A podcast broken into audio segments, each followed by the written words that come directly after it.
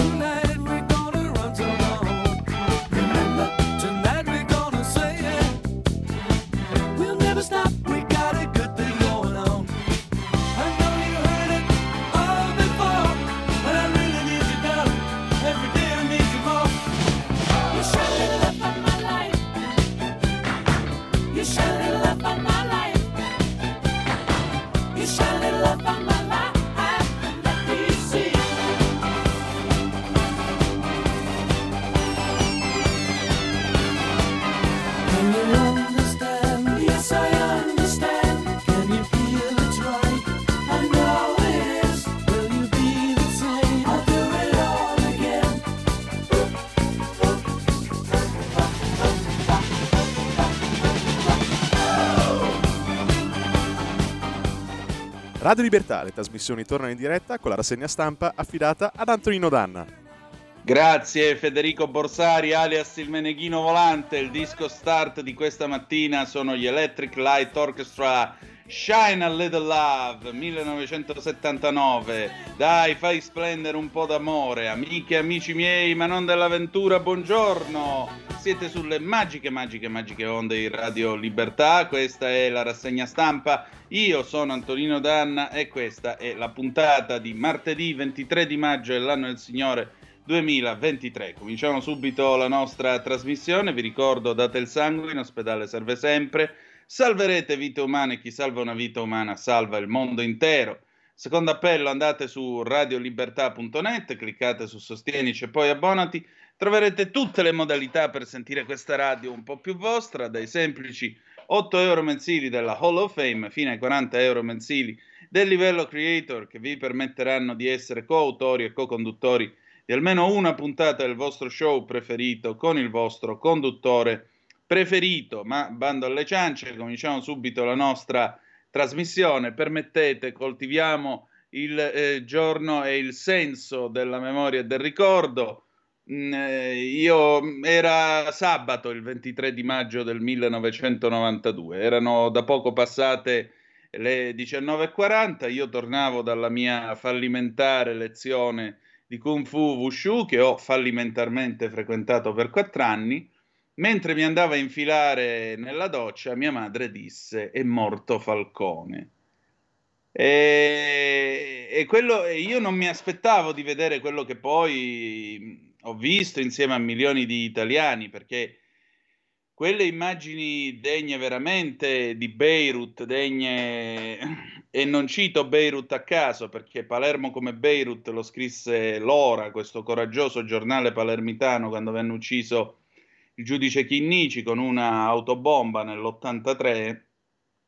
Ecco, queste immagini degne di Beirut eh, rimbalzarono in tutto il mondo, addirittura anche la regina Elisabetta, che era di passaggio in Italia, volle andare a deporre un mazzo di fiori davanti al cratere di Capaci insieme col principe Filippo. Fu qualcosa che ebbe una eco sterminata nel cuore di tanti e dal seme dei martiri più una cinquantina di giorni dopo Paolo Borsellino. Eh, e ovviamente nel citare Falcone e Borsellino ci mettiamo anche Francesca Morvillo e le donne e gli uomini delle, delle loro scorte. Fu qualcosa che toccò al cuore l'Italia, un paese che tra l'altro in quel momento stava vivendo quella specie di colpo di Stato che fu fatto dai magistrati con mani pulite, che portò alla distruzione di una classe politica e all'inizio di una lunga transizione che forse siamo quasi vicini all'aver visto ormai conclusa. E furono anni tormentati, furono anni non facili, furono anni nei quali però in Sicilia ci fu un risveglio delle coscienze, tante persone per bene credettero di poter fare politica, molti si affidarono a Leo Luca Orlando e a Padre Sorge con, eh, no, Padre Pintacuda con la rete, e andò come andò, poi tanti si ritrassero dalla politica però il sangue dei martiri ha fatto germogliare, io credo, eh, tante coscienze e tante consapevolezze, incoscienze che fino ad allora si erano cullate nell'idea che in fondo, e vabbè, tanto si ammazzano tra di loro, finché si ammazzano tra di loro, il problema non è tuo, e invece è un problema di tutti noi.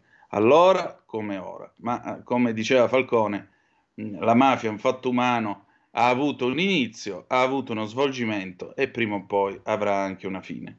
Bene, cominciamo subito la nostra trasmissione, i titoli, intanto vi dico che i temi di oggi sono essenzialmente l'Emilia, c'è il decreto del governo, ma c'è soprattutto sulla verità un'intervista di Francesco Borgonovo al professor Franco Prodi che dice la sua e dice delle parole di estremo buonsenso che, che ne possano pensare gli altri.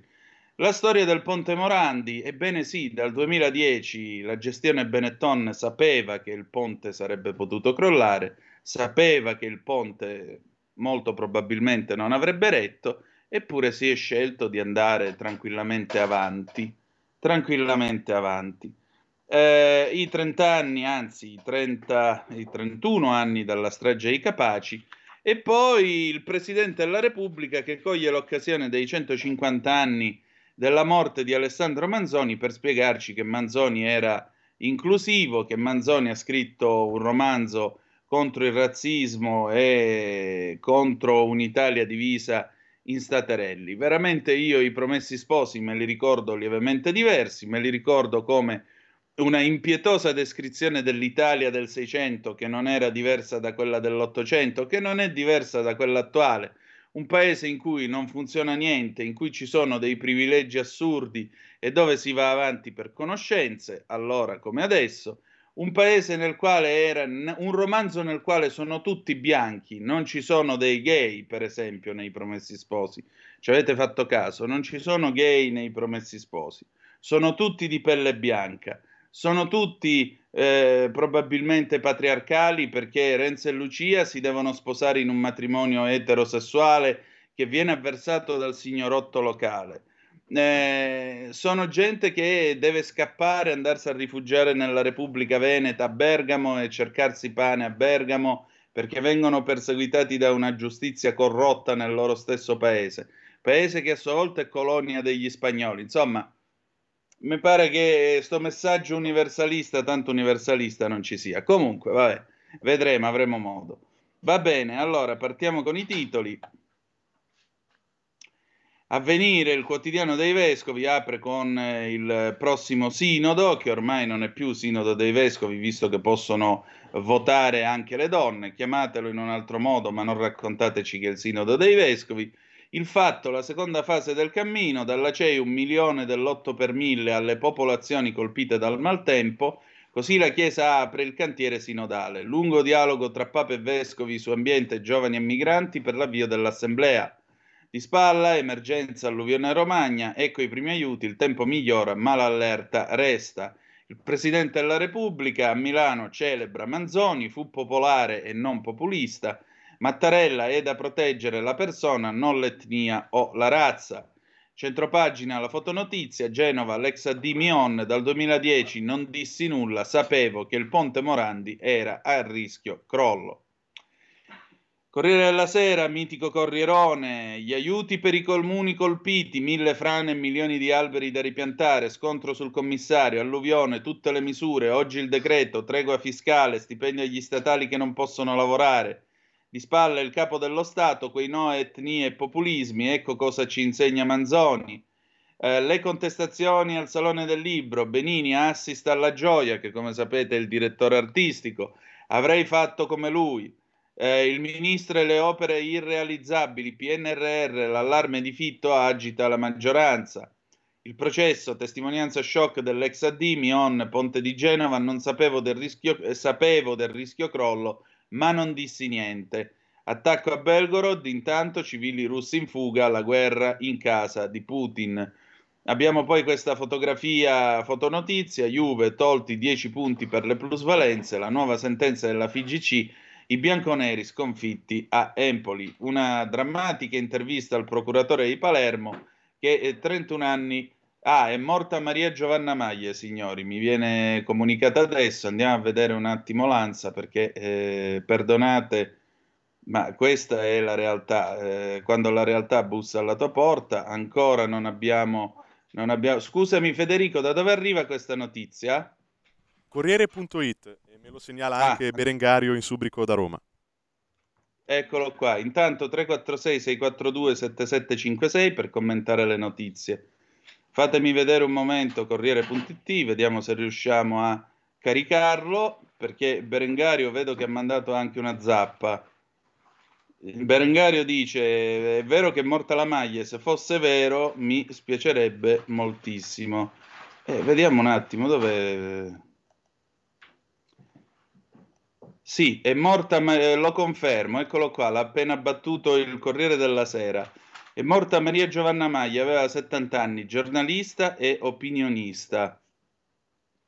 Maria Giovanna Maglia era una donna coraggiosa, con la capacità di dire le cose fuori dai denti, con la capacità di metterci la faccia. Lo, voi lo sapete bene perché abbiamo avuto il piacere di averla ospite varie volte. Si era anche pensato a una possibile eh, collaborazione tra lei e questa emittente. Maria Giovanna Maglie resterà nella storia per eh, la sua lucidità, per la sua capacità di coniugare tutta l'arte che c'è nel fare questo mestiere con le nuove tecnologie. Lei riusciva a parlare al pubblico senza bisogno di andare in televisione o cose, le bastava fare le dirette, erano seguitissime e era una donna, diciamo così, dalla capacità di analisi molto chiara, molto precisa, una che credeva tra l'altro in Matteo Salvini, che credeva,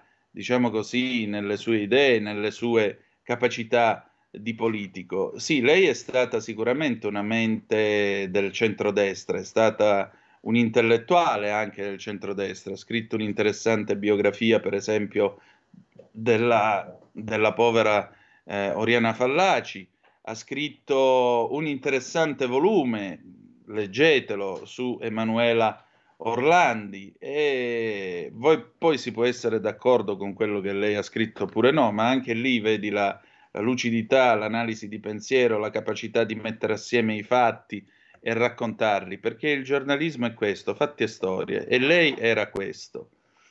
E quindi l'unica cosa che si può dire a Maria Giovanna Maglie è grazie di essere vissuta, esattamente come quel murales che c'è in Brasile dedicato a Garrincia, dove c'è scritto Garrincia, grazie di essere vissuto. Ecco, Maria Giovanna Maglie, grazie di essere vissuta. Corriere.it scrive Maria Giovanna Maglie è morta martedì 23 maggio, la giornalista e opinionista aveva 70 anni. A dare l'annuncio su Twitter Francesca Ciauchi, ero accanto a lei, ha lottato fino alla fine, come sempre. Lo scorso dicembre la Maglia aveva parlato della sua malattia e degli interventi chirurgici a cui era stata sottoposta. Ecco qua il tweet di Francesca Ciauchi. Amici miei, Maria Giovanna Maglia è tornata stamattina alla casa del padre. È stata portata al San Camillo Forlanini la scorsa notte per una complicazione venosa ed espirata poco fa. Ero accanto a lei, ha lottato fino alla fine, come sempre. Adesso è in pace. Quindi pochi minuti fa Maria Giovanna Maglie se n'è andata. E... C'è poco altro da aggiungere, ripeto. E ripeto, bisogna ringraziarla per, per quello che lei ha fatto. Allora, procediamo adesso. Vedo che è arrivata un'altra zappa. Mi dispiace sia morta Maria Giovanna Maglie, una grande donna e soprattutto una grande giornalista e opinionista e scrittrice. Una preghiera, certamente.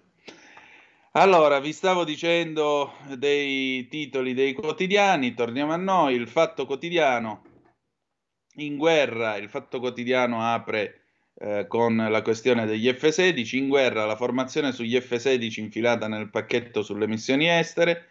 Meloni vuole addestrare i piloti ucraini in barba alle Camere, basi di Cagliari e Lecce, Parlamento scavalcato fra malumori di Lega e Forza Italia.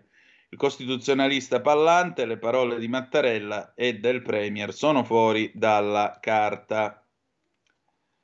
Il giornale Dictatue, eh, l'Europa frena sui fondi del PNRR, Bruxelles rallenta sulla terza tranche dei fondi, ma l'Italia è già in regola da dieci giorni, pesa il nodo MES. Centropagina, 10 punti di penalità alla Juve, Serie A nel caos, campionato infinito. Spalla, danni per un miliardo e mezzo, gli effetti dell'alluvione, frutta e verdura alle, spe- alle stelle. Berlusconi poi lancia un appello, il Cavaliere apre le porte di Forza Italia, vi aspetto a braccia aperte. Il QN, giorno nazione, resto del Carlino, il decreto sull'alluvione, stop alle tasse, oggi le prime misure per l'Emilia Romagna, il vice ministro Leo, altri fondi da lotterie e dall'asta delle auto confiscate, task force antidissesto, intervista a Bersani, io a spalare il fango nel 66 a Firenze, Meloni lavori coi romagnoli, la procura di Ravenna apre un'inchiesta, vedete la fotografia dei ragazzi, quelli che eh, sono la nostra meglio gioventù, per, dire, eh, per dirla con Pasolini. L'acqua si ritira, ma è corsa continua eh, contro il tempo per liberarsi dalla melma. Vedete che stanno portando in salvo, in questo caso, una bella damigianazza di vino, sembrerebbe, nella morsa del fango. E già, perché se ora il fango si indurisce, diventa duro come il cemento armato. Allora, il mattino di Napoli da Motta Italiano, il casting di De Laurentiis, Napoli il dopo Spalletti, rispuntano pure i nomi di Rafa Benitez e Consensao. Ancora centropagina, mm, Italia Unita, non Staterelli, Mattarella celebra Manzoni, voleva un paese coeso, le persone vengono prima delle etnie.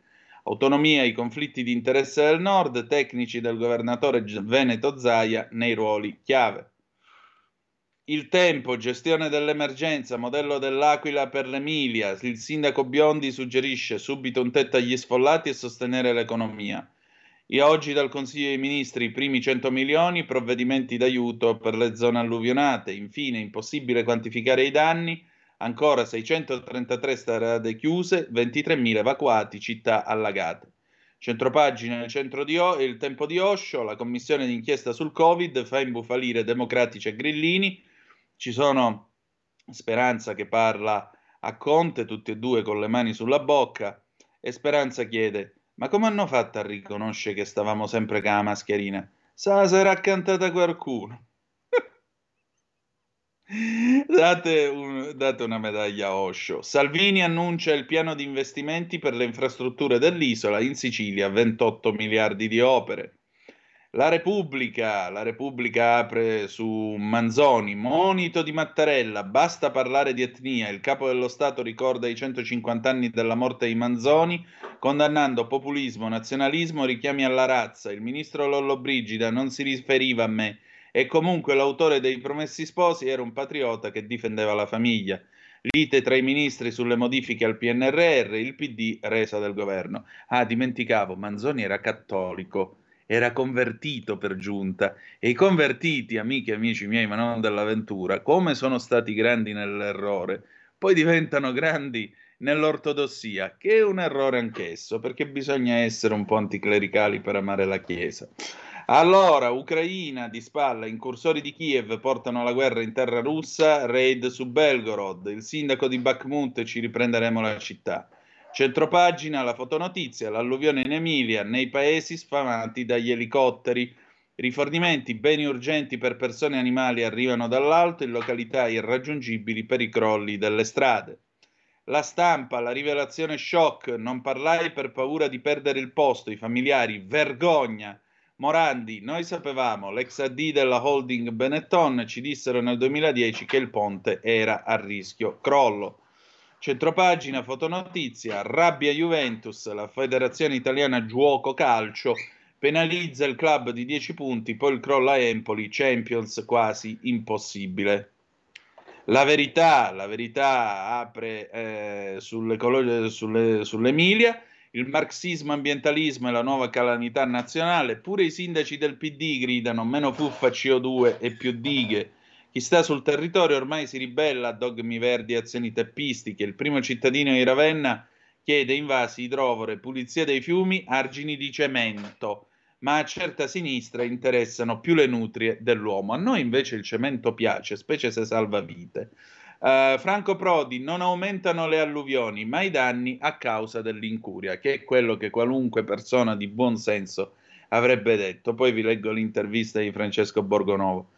Centropagina fotonotizia, vedete, eh, sul giorno ci sono i ragazzi che vanno a spalare il fango ad aiutare le, le famiglie in Emilia e le persone in Emilia, le aziende. Qua invece ci sono i fenomeni di ultima generazione che hanno appena finito di imbrattare la fontana di Trevi, noi non paghiamo il fossile, titolo di, del pezzo di Sergio Giraldo, gli ecovandali servono a normalizzare le follie green.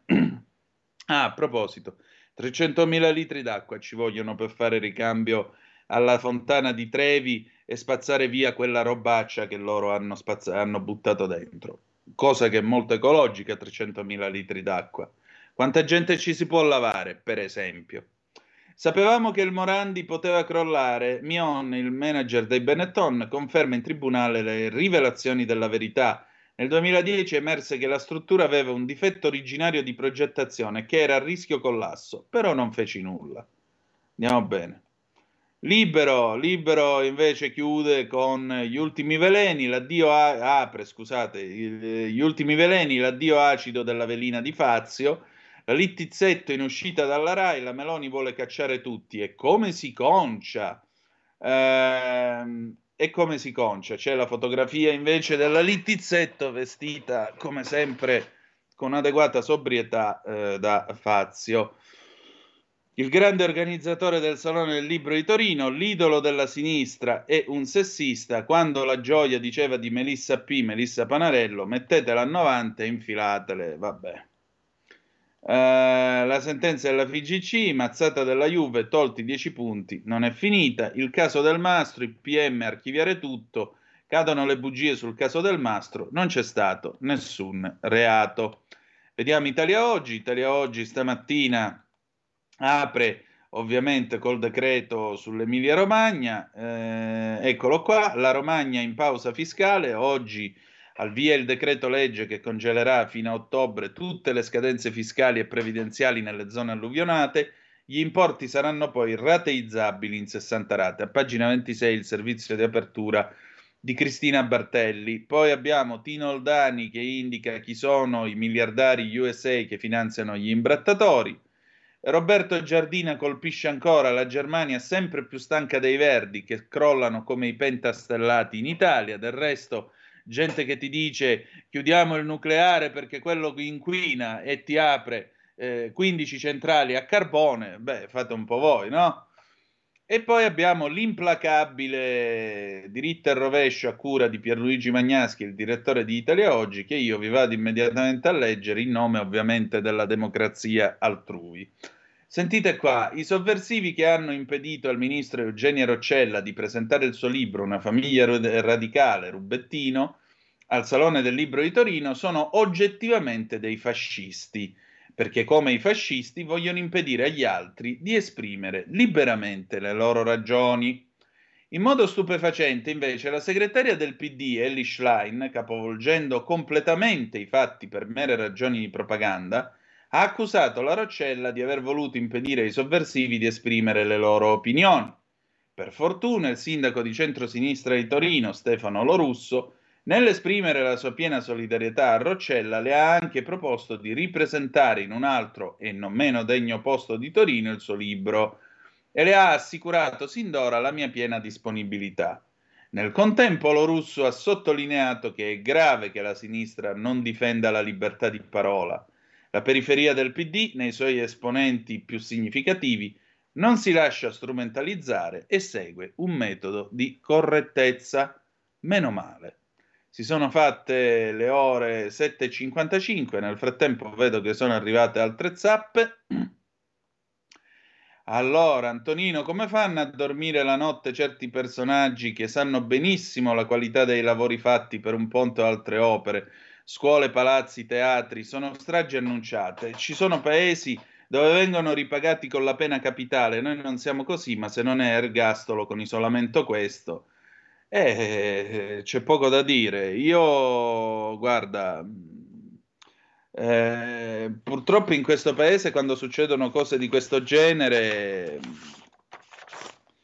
eh, bisogna veramente sperare che ci sia un giudice scevro da passioni ma con il codice penale in mano che condanni e distribuisca correttamente eh, le giuste condanne.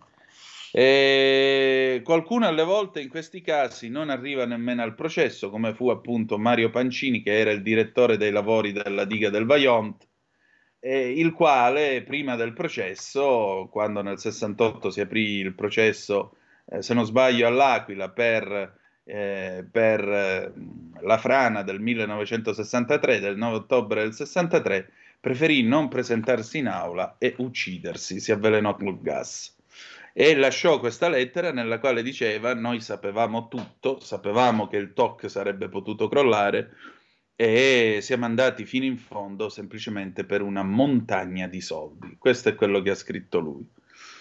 Detto ciò, sai, è tutto rimesso alla propria, alla propria coscienza. Io, boh, io la penso come Sciascia quando commenta nell'affair Moro, l'ho detto altre volte, la telefonata di Valerio Morucci al professor Tritto. Dice, nel brigatista si è insinuato il senso della pietà, dell'umana pietà, e spero che lo devasti. Ecco, io spero che chi, faccia, che chi fa, compie queste cose prima o poi venga devastato dal sentimento dell'umana pietà. Eh, non perché si uccida, no, io non, non, invoco queste cose, non, non, credo in queste cose, ma semplicemente perché, come sta scritto eh, nei salmi, il mio peccato mi sta sempre dinanzi agli occhi. Allora, l'importante è, no, è non dimenticarlo. Allora, andiamo avanti. Dopo la Fallaci, Maria Giovanna Maglie era la giornalista che amavo di più. Con dolore, tramite voi, faccio le condoglianze. Oriana. Ancora, certamente dispiace per la Maglia, anche perché lei ci ha difeso, noi non vaccinati, come avreste dovuto farlo anche voi, giornalisti tiepidi.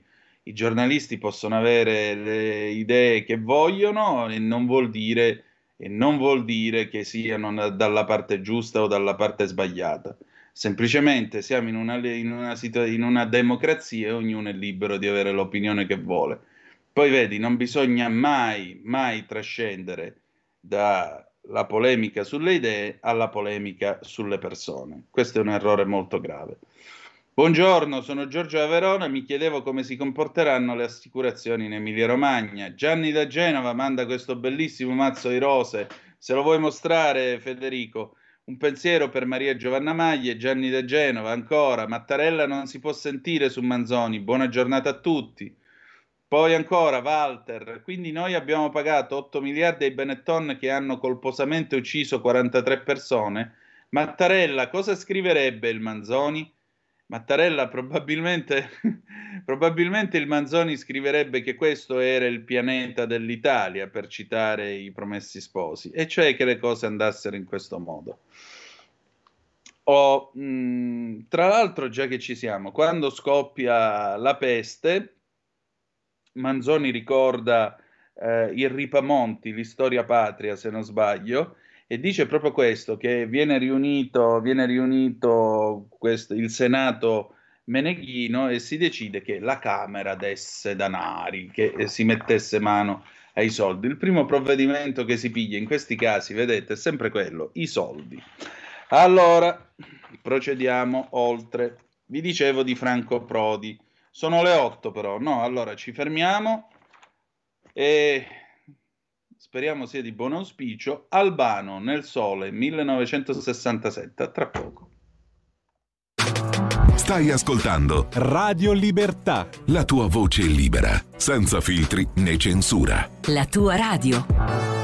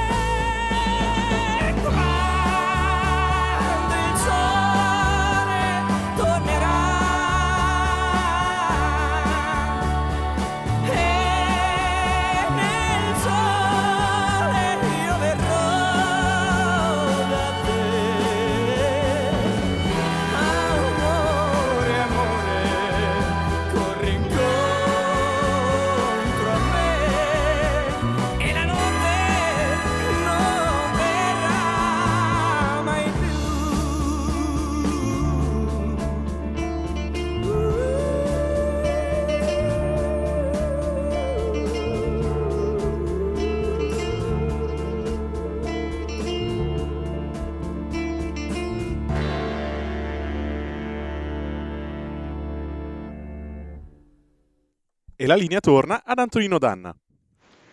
Eh, grazie Federico. Eh, scusate, ogni tanto mi albanizzo quando sento nel sole perché Albano è sempre Albano, c'è poco da fare. Francamente, tra lui e Celentano, meglio Albano. Se dovevo scegliere tra due che fanno i profeti, preferisco l'uomo di Cellino, che almeno è più, è più malleabile. L'altro ormai, eh sì, è- la situazione di mia sorella non è buona. Sì, eh, vabbè.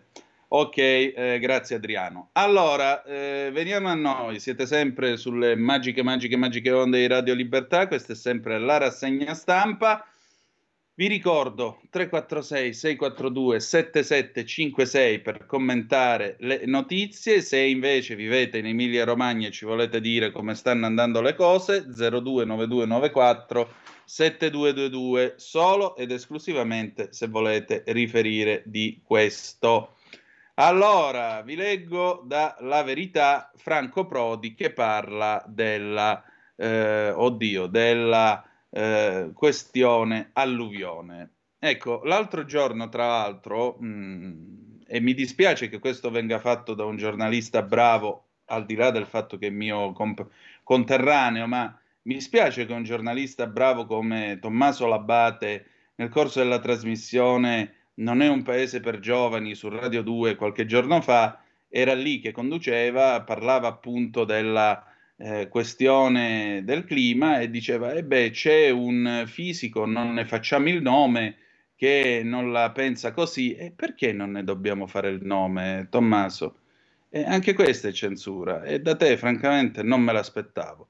Parentesi, comunque quando c'è da calabresizzare le canzoni come ti chiede Fiorello, vengo pure io che sono di Vibo, così possono apprezzare la differenza di dialetto tra me e te. Vediamo chi fa più ridere. Comunque, L'intervista di Franco Prodi, le alluvioni non aumentano, aumentano i danni perché manca la cura dei territori. Ah, Tommaso, almeno a me è sembrato tu ti riferissi a Franco Prodi, poi magari se mi sbaglio correggimi. Le alluvioni non aumentano, aumentano i danni perché manca la cura dei territori. L'intervista è a cura di Francesco Borgonovo. E allora eh, Francesco gli chiede, professore, il cambiamento climatico non c'entra con quanto accaduto in Emilia-Romagna? Risposta, bisogna precisare innanzitutto che il cambiamento è connaturato al clima, che non può non cambiare. Questo evento, questa catastrofe idrologica o meteorologica, rientra nella, meta- nella meteorologia, come ho cercato di spiegare l'altro giorno in un articolo sul foglio quando abbiamo una bassa pressione, che nel caso era sul Lazio e Basilicata, questa convoglia aria, umi- aria umida, calda, con circolazione in senso antiorario e quindi arriva sull'Emilia Romagna con una direzione est-nord-est e si trova di fronte tutta l'orografia, cioè l'Appennino tosco-emiliano da Rimini al Piacentino. E tutto questo che cosa provoca? Genera una tipica situazione preoccupante dal punto di vista delle potenziali alluvioni è come se una macchina di fabbricazione della pioggia insistesse su uno stesso territorio. Abbiamo visto i danni che questo ha provocato, c'è chi dice che eh, eventi simili però stiano diventando più frequenti proprio per via del cambiamento climatico. Guardi, alla fine degli anni 90 sono stato coordinatore di un progetto europeo, coordinando studiosi austriaci, tedeschi, inglesi e vari altri specialisti. Il primo package di questo progetto era proprio dedicato all'andamento statistico degli eventi alluvionali. Abbiamo esaminato tutti i casi dal primo Novecento fino alla data di progetto e non è emersa alcuna evidenza di frequenza crescente. C'è, questo sì, una frequenza di eventi alluvionali con un aumento dei danni e delle vittime. E perché aumentano danni e vittime? Dipende dal fatto che i territori collinari sono stati utilizzati per fabbriche e abitazioni è da sfatare il mito secondo cui ci sia un aumento di questi fenomeni, però. E in ogni caso possiamo parlare di clima solamente quando ragioniamo su scale trentennali. Il clima è sostanzialmente una statistica della meteorologia fatta su basi temporali variabili. Quindi questo per me è stato un evento completamente meteorologico e se devo fare un rilievo è che non vedo trattazioni radar meteorologiche di questo caso dell'Emilia Romagna. Perché sarebbero importanti tali trattazioni? Utilizzando le osservazioni radar si capisce quanta pioggia cadrà in una determinata zona. Col modello idrologico non si può prevedere il livello di un corso d'acqua lungo il suo percorso. Se non ho capito male, in questo modo si possono dare segnali d'allarme con un certo anticipo. Sì, si possono guadagnare anche delle ore, ma pure una mezz'ora sarebbe meravigliosa per anticipare l'allerta delle popolazioni. Nel caso emiliano-romagnolo non so dire se la catena di rischio, così si chiama, sia stata corretta in tutti i punti. In alcune zone, ma qui mi baso su quanto ho visto in televisione dentro in un campo che non è il mio, quello dell'ingegneria, mi pare che gli argini siano crollati. In altri casi è stato superato il livello. Quindi il disastro romagnolo dipende, come dice qualcuno, da fattori quali il consumo di suolo, la manutenzione di argini, i letti dei fiumi, eccetera. Il consumo del suolo va assolutamente interrotto, ma per motivi di carattere più generale. È un problema che esiste, ma nella fattispecie non è fondamentale. Se dobbiamo tirare in campo un tema importante, parlerei piuttosto della cura dei corsi d'acqua. E qui sono abbastanza in là negli anni per aver assistito al passaggio della gestione del servizio idrologico nazionale alla gestione regionale. Non doveva succedere? Assolutamente no.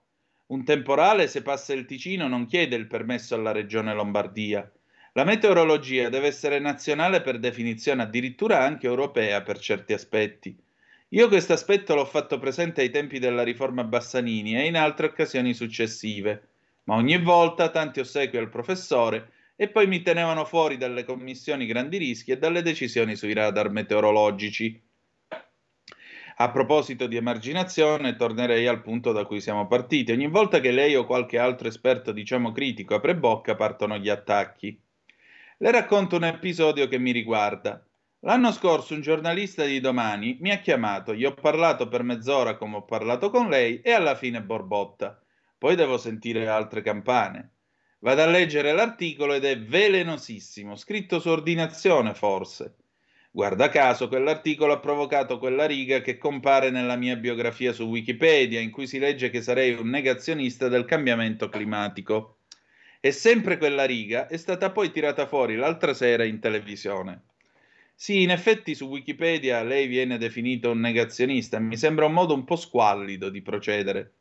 Le ho fatto esempio personale che riguarda quello che è successo a me, ma quante ne succederanno in giro di queste cose? Quante velenosità costruite ci saranno? Poi Wikipedia, detto tra noi, un'enciclopedia, ripeto, fatta con lo spunto.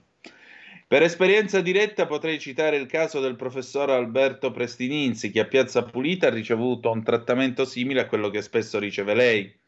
Ho visto anch'io quella trasmissione. Mi è un po' cascato dal trono Corrado Formigli, che per me era formidabile. Prestininzi è stato tenuto per ultimo, è stato fatto umiliare da questa ragazza di ultima generazione che sembrava folle. Parlava raffica senza sapere, poi è scappata. Non l'hanno lasciato parlare e si tratta di un professore della sapienza. Siamo la patria della scienza e arriviamo a questi livelli? Ecco, visto che celebriamo il Manzoni, un bel giorno il professor Tadino protofisico che andava in giro in eh, Lettiga a visitare i suoi pazienti, venne aggredito dalla popolazione meneghina che lo accusò di essere quello che spargeva la peste dentro Milano, sol perché aveva detto che a Milano c'era la peste. Eh?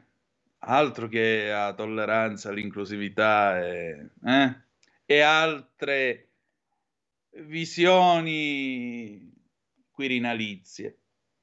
Ah, vi ricordo che Franco Prodi è già professore di fisica dell'atmosfera a Ferrara e direttore dell'Istituto di Scienze dell'Atmosfera e del Clima del CNR. Non propriamente il primo analfabeta che passava di qua. Bene, ragguagliatevi sulla questione del professor Franco Prodi, andiamo a vedere adesso la questione, eh, ahimè, del eh, decreto invece. Vediamo che cosa ha deciso il governo in materia, così vi diciamo pure che cosa sta succedendo. C'è questo retroscena, intanto vi dico che mutui, trega, tregua fiscale, siamo sul Corriere, e oltre 300 milioni di aiuti. Oggi il decreto, stipendi ai dipendenti pubblici che non possono lavorare, la sospensione delle bollette e rimborsi per chi ha subito danni. Ah, una cosa, Federico, scusami, ma eh, poi lo abbiamo l'onorevole Borghi oppure no? Sì, eh, abbiamo una sua diretta di stanotte. Ecco, benissimo. Quindi alle 9.30 avrete eh, questa differita dell'onorevole Borghi perché già ieri notte mi aveva avvisato del fatto che eh, non avrebbe potuto essere in diretta. Dunque, eh, torniamo a noi. Che cosa c'è nel decreto? Eh, il super decreto sarà varato oggi alle 11 nel Consiglio dei Ministri a Palazzo Chigi e questo super decreto vale oltre 300 milioni di euro per i primi aiuti a famiglie e imprese colpite dall'alluvione in Emilia-Romagna.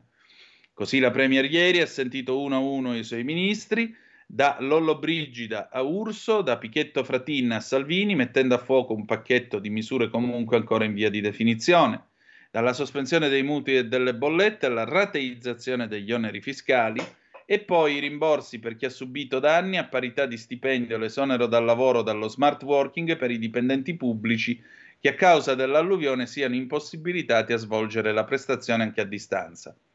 Chi invece può farà smart working. Arriveranno fondi per le aziende agricole. Il ministro dell'Agricoltura Francesco Lollobrigida ha annunciato ieri di aver trovato risorse al Ministero eh, delle risorse agricole e forestali almeno pari a circa 100 milioni di euro e il governo attiverà anche il fondo di garanzia che secondo il ministro del Made in Italy Adolfo Urso dovrà essere il massimo consentito dalle norme UE sugli aiuti di Stato. Meloni stessa ha annunciato la sua intenzione di ricorrere pure al fondo UE di solidarietà per le emergenze, prima tranche da 100 milioni, dopo la grande disponibilità manifestata dai grandi del mondo a Hiroshima. Ieri l'ha chiamata anche il premier di Israele, Benjamin Netanyahu, offrendole il supporto del suo paese. Dopo il suo sopralluogo domenica nei territori alluvionati, oggi il governatore Stefano Bonaccini ricambierà la visita e sarà a Palazzo Chigi con i rappresentanti delle categorie colpite. Bonaccini due giorni fa ha detto alla Premier di aspettarsi indennizi del 100% per chi ha perso tutto e il vice ministro del Tesoro Maurizio Leo ieri ha fatto capire che il Ministero dell'Economia sta già lavorando in tal senso. Addirittura, ha detto il vice ministro, il governo sta pensando a lotterie aggiuntive al ricavato dalle aste di auto sequestrate alla criminalità organizzata per ottenere ulteriori risorse.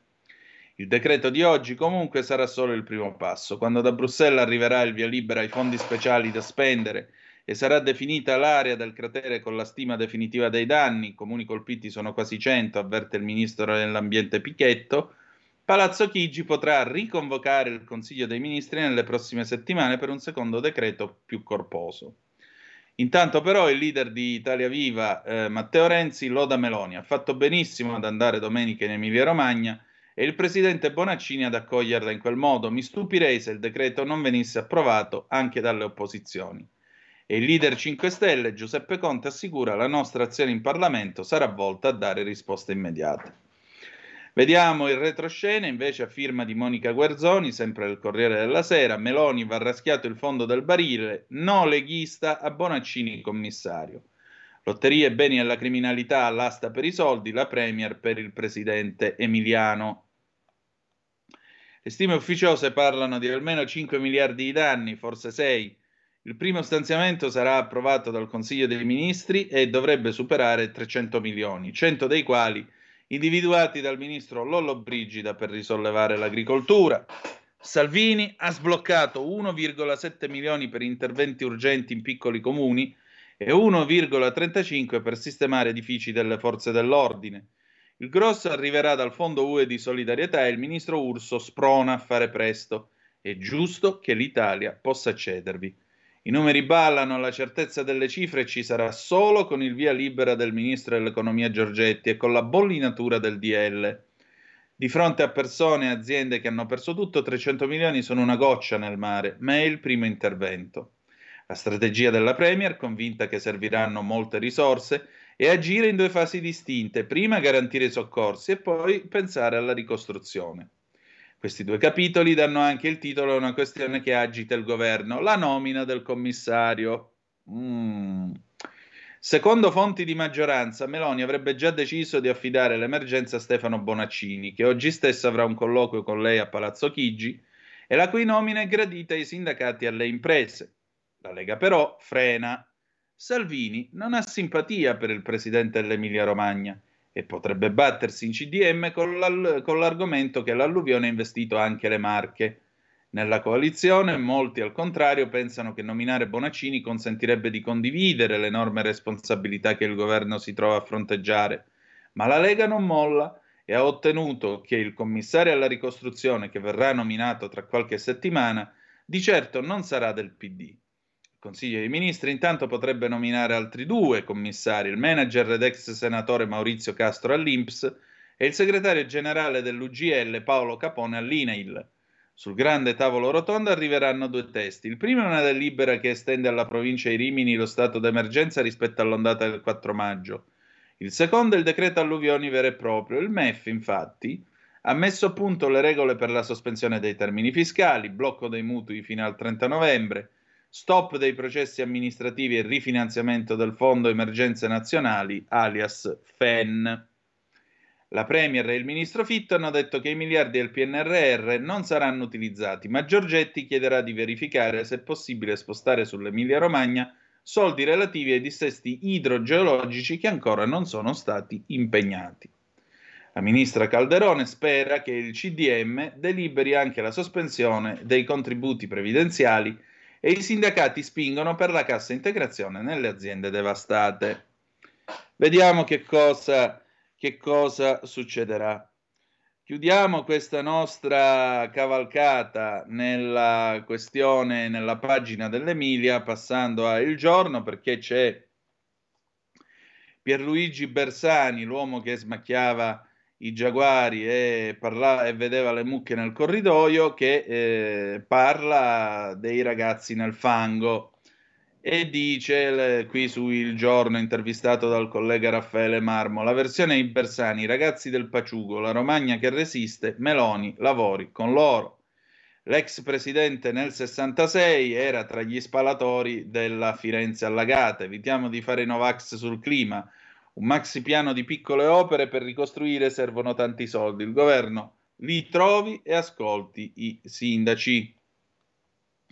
Cosa dice eh, Bersani, che ricorda che a 15 anni sono andata a Firenze e poi a 16 in Valmosso nel Biellese dove c'era stata un'altra alluvione.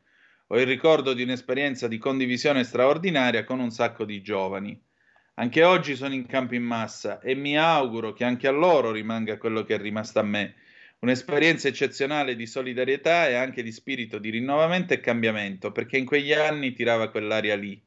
E spero che gli rimanga anche quella voglia di essere solidari e cambiare le cose, perché mai come oggi su questi temi ambientali di cambiamento c'è molto bisogno. Le polemiche non mancano su quel che è accaduto. Si è fatto poco per la prevenzione? Mi pare ormai evidente che sia per dove si è fatto bene, sia per dove si è fatto male, tutti quanti in Italia, ma non solo, siamo parametrati su un altro film, su un'altra fase climatica. E io credo che a chi fa il maramaldo lo sciacallo su queste cose bisogna dirgli: Senti, mo, mi dici se c'è un posto in casa tua o magari in giro per l'Italia o in Europa dove con una pioggia che arriva in 36 ore scarica quel che di solito arriva in 6 mesi, non succederebbe un disastro? Insomma, ci vuole la consapevolezza che siamo fuori parametro rispetto a un cambiamento climatico enorme. Basta che pensi alla mia esperienza per rendermi conto. Invece, se pensiamo all'esperienza del professor Franco Prodi intervistato da Francesco Borgonove, evidentemente chi se ne frega. Si riferisce a quando faceva il presidente della regione? Io sono stato 16 anni in regione e in 16 anni tutti gli anni il problema era portare acqua alle colture della Romagna, mentre a Parma, Piacenza, dove sto io, di acqua ne davamo a Genova. Da un po' di anni dalle mie parti c'è la siccità e laggiù arrivano le alluvioni. Dobbiamo capire che sta avvenendo qualcosa di profondo, dobbiamo porci in un'altra logica. Non pensiamo di fare quel che c'era prima, infatti dovete fare le dighe e le vasche di laminazione, cazzarola. E un messaggio per chi sta a Roma? Le cose sostanziali che vorrei dire al governo, ai partiti, al Parlamento sono due.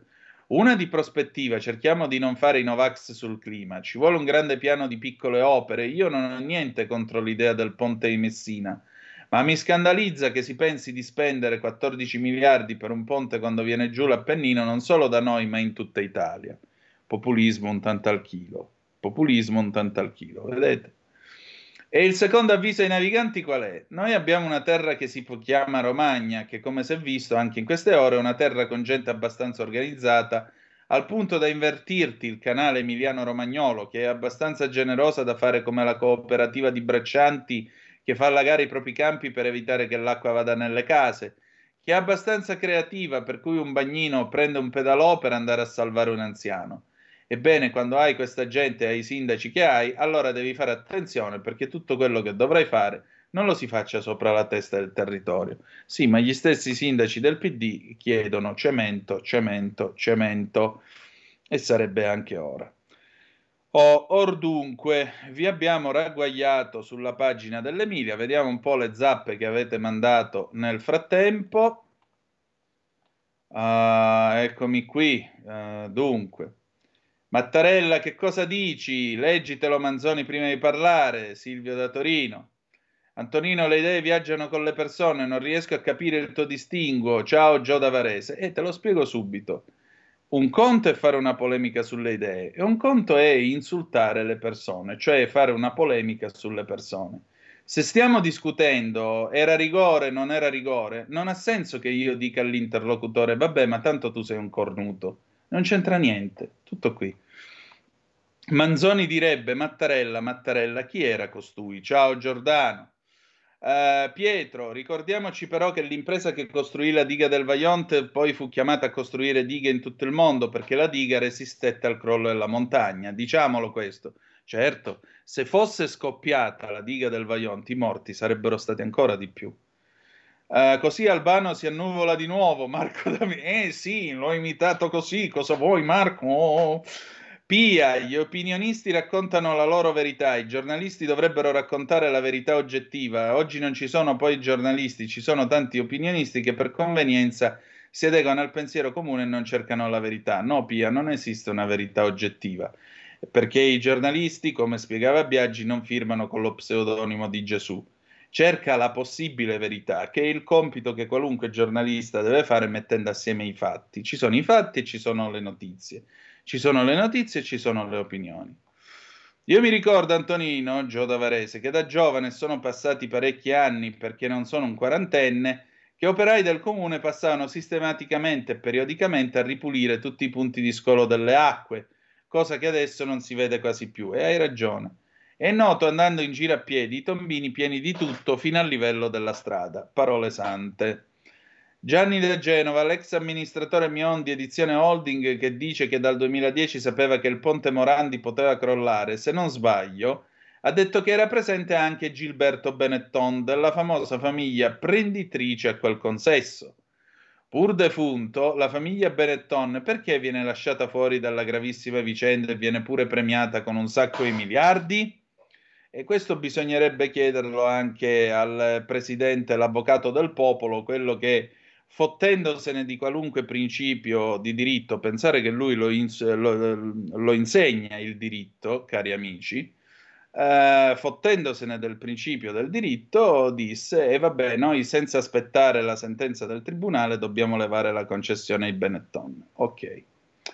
Senza nulla togliere alla preparazione, Raffaella, buongiorno a te. Senza nulla togliere alla preparazione del professor Prodi, faccio notare che il 98% degli studiosi altrettanto competenti sostengono tesi esattamente contrarie alle sue. Se poi fosse competente come suo fratello, aiuto. Comunque è sempre giusto sentire opinioni diverse, grazie. Sì, però eh, Franco Prodi si è occupato espressamente del tema, quindi credo che un signore che ha fatto svolto delle ricerche in materia, a me non me ne frega niente di chi può essere fratello, per me può essere fratello pure di Satana in persona, ma se un cattedratico che si occupa di queste cose, che ha insegnato per decenni queste cose, viene e mi dice ragazzi io la penso in maniera diversa, io quantomeno una manina sulla coscienza me la metto. Andiamo avanti, Loredana. Uh, buongiorno, lei un po' mi ha sorpresa sui giornalisti che possono avere una loro opinione qualunque essa sia. Io pensavo che i giornalisti si occupassero di fatti oggettivi. Noi cerchiamo la possibile verità. I Novax in questo hanno ragione, anche se non la sanno argomentare. Oh, no, basta con questa storia del vaccino. Eh, poi, peraltro, vorrei ricordarvi che più volte, a proposito di Green Pass e obbligo, vi ho detto che erano le parole dell'usuraio. Ci sono ore e ore di registrazione. Basta con queste storie.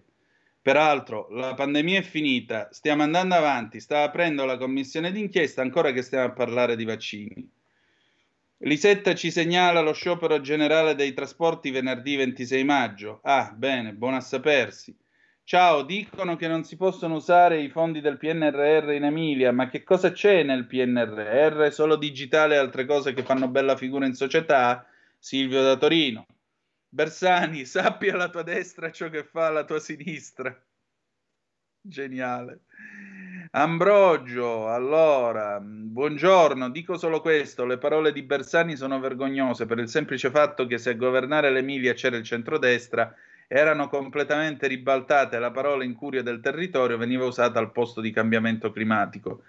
Di più, caro Ambrogio, ieri qualcuno ha chiesto e se ci fosse stata la Bergonzoni, te lo ripeto ora, se ci fosse stata la Bergonzoni avrebbero dato fuoco ai manichini della Bergonzoni direttamente in piazza dicendo che era un ignorante. Scommettiamo? Allora, Lori da Monza, i bolscevichi brucia il popò sapendo che la grande Giorgia sia andata in Emilia per dare il suo contributo e solidarietà alla gente, mentre il governatore e la signora della acrimonia, eh, non so, acrimonia, scusate, non si sono nemmeno visti. Forza comunisti, votateli ancora. Eh, Enrico da Parma. Caro Antonino, questo mio messaggio parla di una cosa minima rispetto alla tragedia della Romagna, ma Trenitalia sta sopprimendo tutti i frecce rossa della linea adriatica per Milano, questo da dieci giorni buoni. Non credo sia difficile organizzare treni di rimpiazzo da Bologna a Milano e invece continua così che vai forte. Mm, Insomma, cerchiamo di arrangiarci.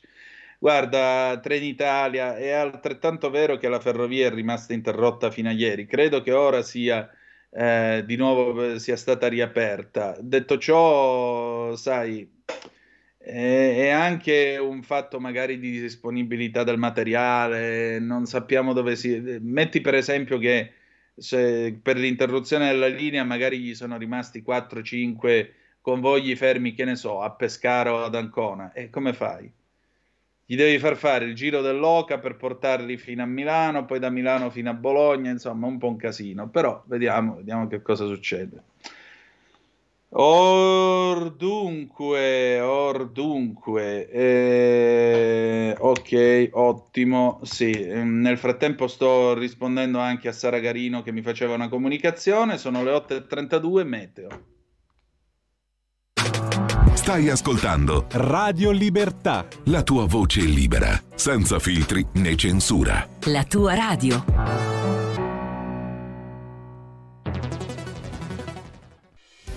Quotidiano di Sicilia, il quotidiano d'Italia, l'informazione che ribalta i luoghi comuni, una vera visione dei fatti, l'Italia vista da sud. Ogni siciliano che vive in Italia e nel mondo è una risorsa, è protagonista della crescita della nostra nazione. Dai forza alla crescita della nostra isola, abbonandoti al QDS digitale più archivio a soli 99 euro annui. Quotidiano di Sicilia, il quotidiano d'Italia, una scelta di valore.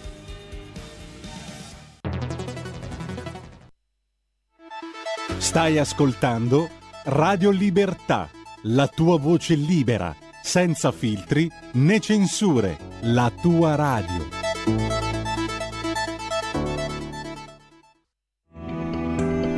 Il meteo.it presenta le previsioni del giorno.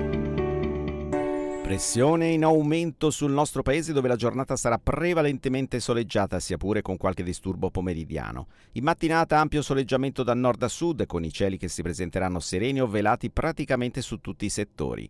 Nel pomeriggio potranno scoppiare dei temporali, soprattutto sui rilievi alpini e prealpini centro-orientali, come pure sugli Appennini e sulle aree tirreniche centro-meridionali. Sempre buono altrove, temperature in aumento, specie al nord e sulla Toscana. Per ora è tutto da ilmeteo.it, dove il fa la differenza anche nella nostra app. Una buona giornata da Lorenzo Tedici. Avete ascoltato le previsioni del giorno. E la linea torna ad Antonino Danna.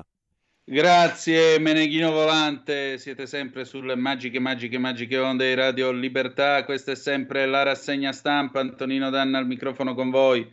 Allora, chiusa la pagina sull'Emilia, apriamo la pagina sul Ponte Morandi a Genova. Siamo qua sul eh, giornale L'Italia che non va a servizio del nostro Luca Fazzo, che come sapete più volte è stato nostro graditissimo ospite. State un po' a sentire che cosa c'è qui. Ponte, l'ex uomo dei Benetton. Sapevo dei rischi, restai zitto. L'ex AD della holding sul controllo del Morandi, non ho fatto nulla, è il mio rammarico. Dubbi delle difese, contraddizioni. Quasi una confessione in diretta, un racconto che un testimone porta nell'aula del processo per la tragedia del Ponte Morandi, una confessione ancora più impressionante perché Gianni Mion, il manager che viene interrogato ieri a Genova, non è finora tra gli indagati. Nell'elenco dei 71 uomini che la procura accusa di avere, in un modo o nell'altro, in questa o quell'epoca, contribuito a causare la tragedia del 14 agosto 2018, Mion non c'è. Eppure sceglie lui di accusarsi da solo, come per togliersi dal petto un peso troppo grosso. Mion racconta di una riunione avvenuta nel 2010, otto anni prima che lo strallo 9 cedesse di schianto trascinando con sé 43 vite. Emerse, dice, che il ponte aveva un difetto originario di progettazione che era a rischio crollo. Chiesi se ci fosse qualcuno che certificasse la sicurezza e Riccardo Mollo mi rispose ce la autocertifichiamo. Non dissi nulla e mi preoccupai. Era semplice, o si chiudeva o te lo certificava un esterno. Non ho fatto nulla ed è il mio grande rammarico. Ero terrorizzato, temevo di perdere il posto di lavoro. Mion è di Treviso, è stato per vent'anni un manager di fiducia dei Benetton, messo come consigliere d'amministrazione di Aspi, Autostrade per l'Italia, comprata nel 99. Uomini dei Benetton erano anche gli altri che nel racconto sedevano intorno al tavolo, l'amministratore delegato di Aspi Giovanni Castellucci, il direttore generale Riccardo Mollo e anche uno dei quattro fratelli Benetton, Gilberto, morto tre mesi dopo il crollo del ponte. Intorno a loro tecnici e manager di Spea, la società che doveva occuparsi della sicurezza del ponte, ma che era di proprietà di Aspi, un meticciato di ruoli tra controllore e controllato che è uno dei gangli di questo processo. Per la difesa dei principali imputati, e in particolare di quelli di area Benetton, è una dichiarazione pericolosa. Infatti partono dal controinterrogatorio, con in testa il legale di Castellucci Guido Alleva. E in serata fonti difensive dicono che le accuse mosse da Mion in sede istituzio- di testimonianza vengono ridimensionate, che Mion della riunione non ricorda la data, i partecipanti e i contenuti, e ricordano intercettazioni in cui traspare un certo malanimo del manager verso la sua vecchia azienda. Ma resta il fatto che ieri Mion, oltre ad accusare gli altri, accusa anche se stesso. Questo non è facile spiegarlo solo come una ripicca. Secondo Mion il problema era che quando Edizione, la holding di famiglia lui, di cui lui stesso era al vertice, acquisì le autostrade dall'Iri, eravamo del tutto impreparati, davamo per scontato che il management esistente alla vecchia autostrade fosse in grado. Le cose non andarono così. Autostrade, il carrozzone pubblico che il ponte aveva gestito per anni e che ora ha anch'essa i suoi uomini sul banco degli imputati. Che già la vecchia gestione statale avesse ricevuto e sottovalutato segnali d'allarme sulla tenuta del grande viadotto è emerso già da diverse perizie.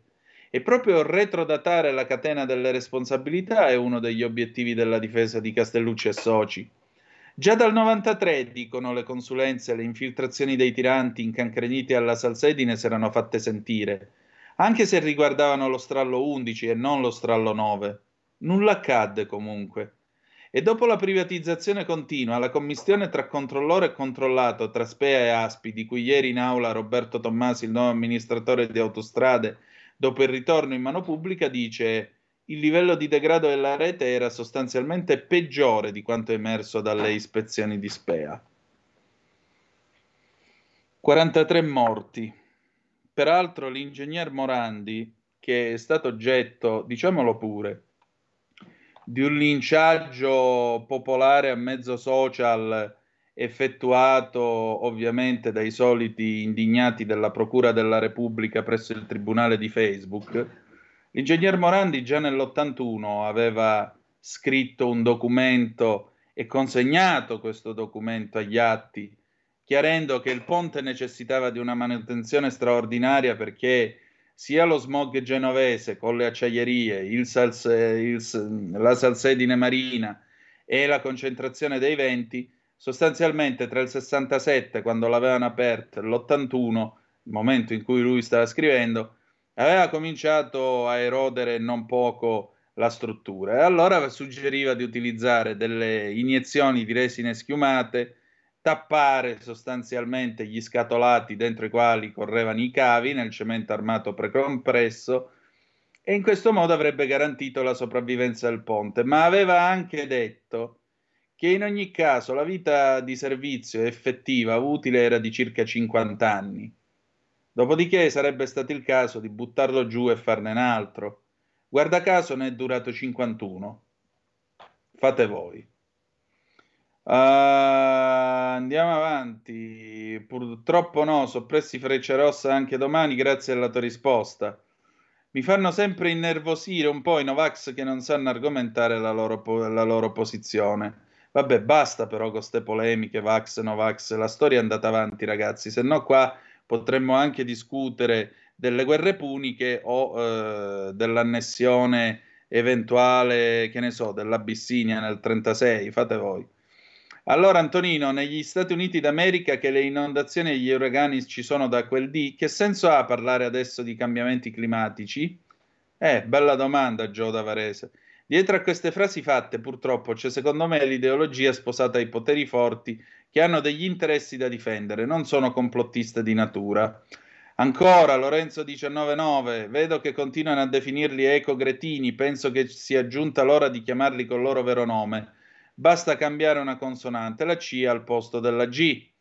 Francesco da Genova, ciao Antonino, io su quel po- buongiorno a te. Io su quel ponte passavo due volte al giorno per andare al lavoro. Ora che non fosse al massimo si sapeva, ma che venisse giù era impossibile. Ora tutti in galera, mi viene da ridere per non piangere.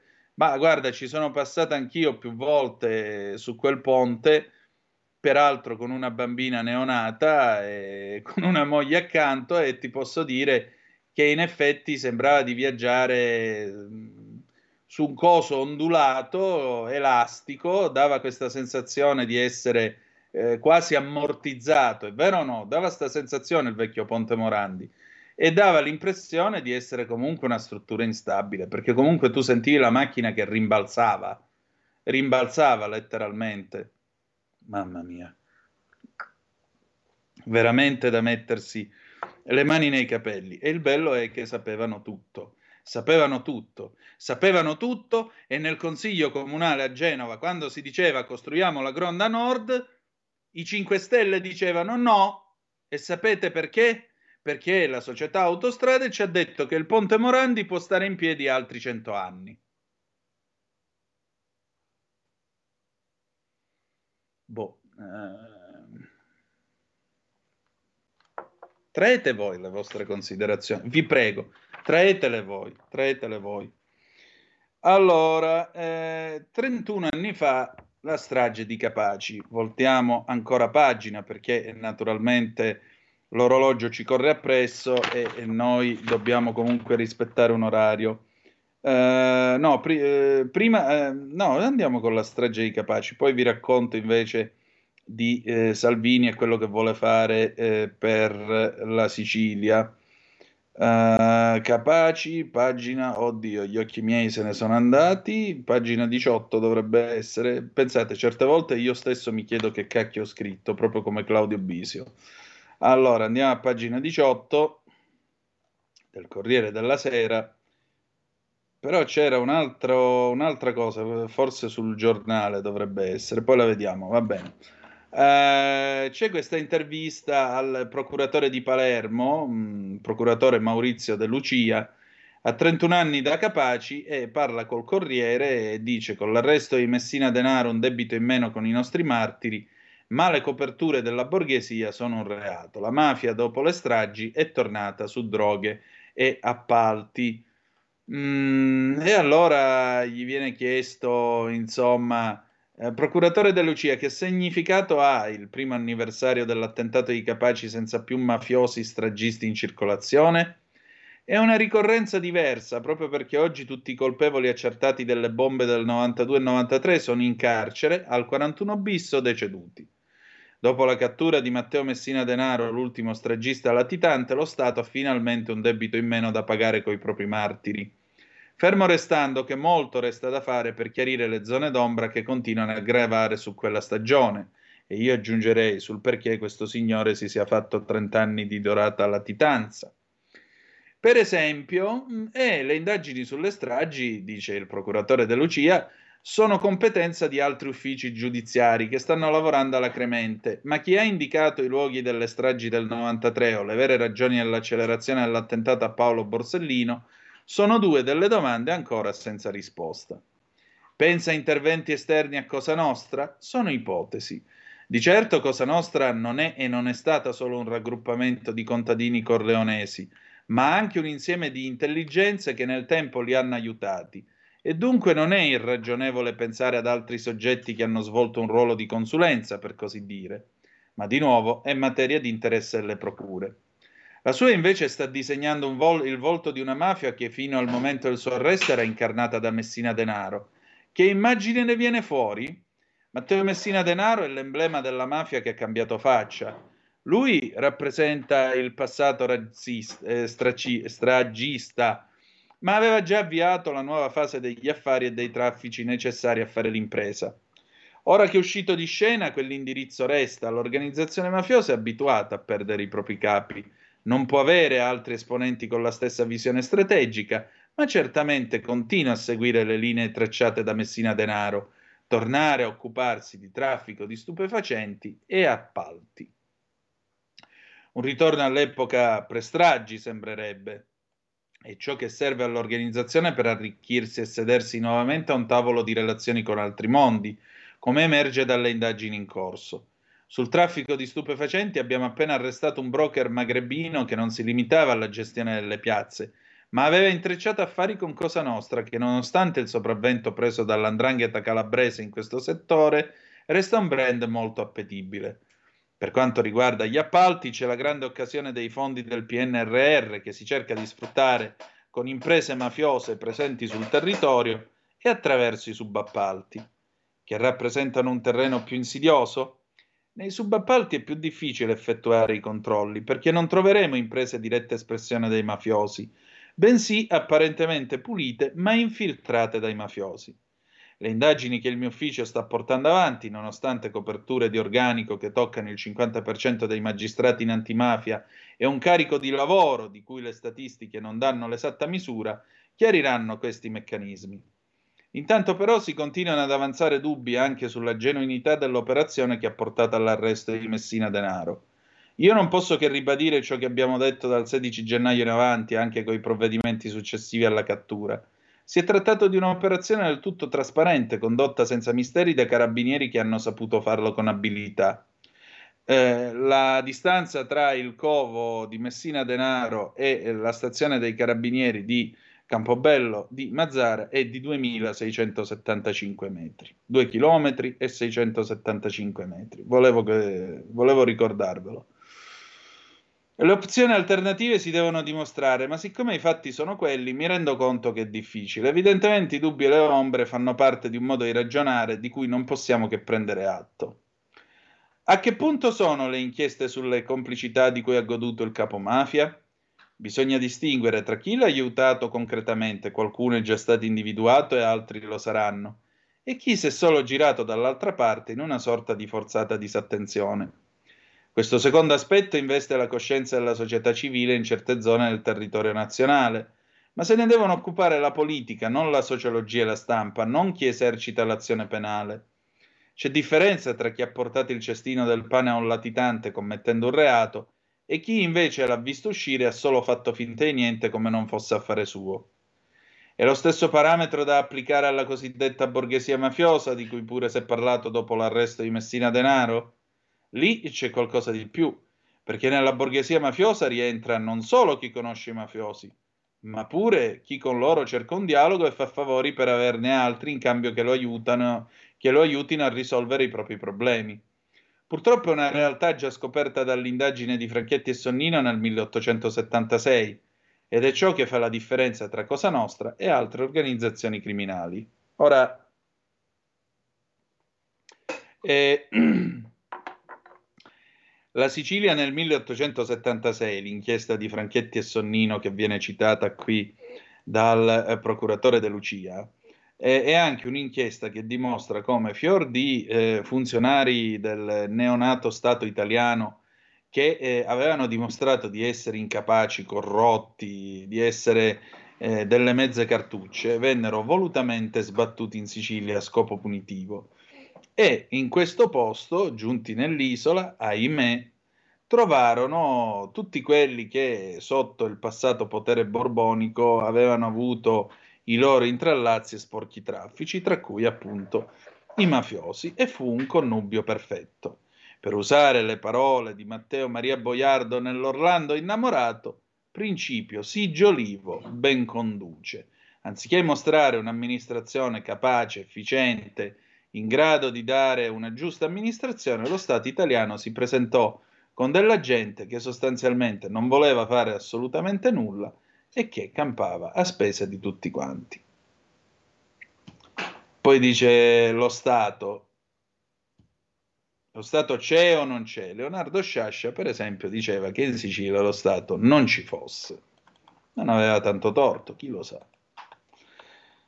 Oh, eh, vi ho letto anche questa cosuzza qua, adesso noi andiamo a vedere, restiamo per un momento in Sicilia, mm, vediamo un po' che cosa vi posso dire. A proposito, eh, paginone, pagina 7 del, eh, pagina 5, scusate, del Tempo, Matteo Salvini lancia questo piano per la Sicilia da 28 miliardi, il ministro taglia il nastro della Ragusa Catania e annunzia nuove opere. Non solo il ponte sullo stretto, previsti cantieri per autostrade e ferrovie, Salvini dopo 70 anni di chiacchiere si parte coi lavori. E allora Matteo Salvini è stato eh, giù e dice tra poco più di un anno sarà lo stesso ministro delle infrastrutture a porre la prima pietra per il ponte sullo stretto. Tuttavia lo stesso Matteo Salvini è consapevole che il ponte da solo non risolve nessun problema, ma va inserito nella velocizzazione della ferrovia Catania-Palermo-Messina e Salerno-Reggio Calabria e gli investimenti dell'ANAS. E così da Catania il ministro ha annunciato che in Sicilia sono in programma cantieri per 28 miliardi di euro tra strade, autostrade e ferrovie. Per dirla col governatore della Sicilia, Renato Schifani, a fianco con Salvini in occasione della presentazione dell'avvio dei lavori del nuovo itinerario della strada di collegamento tra il capoluogo etneo e Ragusa, mai un governo è stato così vicino alla Sicilia. Dunque l'isola continua a essere tra le priorità del governo Meloni che sin dall'insediamento ha guardato con grande attenzione lo scenario geopolitico del Mediterraneo. Il capo del Carroccio ha ribadito l'importanza del collegamento tramite ponte a campata unica tra Sicilia e Calabria oltre ai 100.000 posti di lavoro reali, sarà un'opera di ingegneria unica al mondo, scandito Salvini. Dopo 50, 60, 70 anni di chiacchiere, l'obiettivo è avviare i lavori l'estate prossima. Il ministro ha ricordato di aver chiesto uno studio agli ingegneri per valutare l'impatto ambientale dell'infrastruttura e conto che sia una delle grandi opere più green al mondo in termini di risparmio ambientale e mancate emissioni.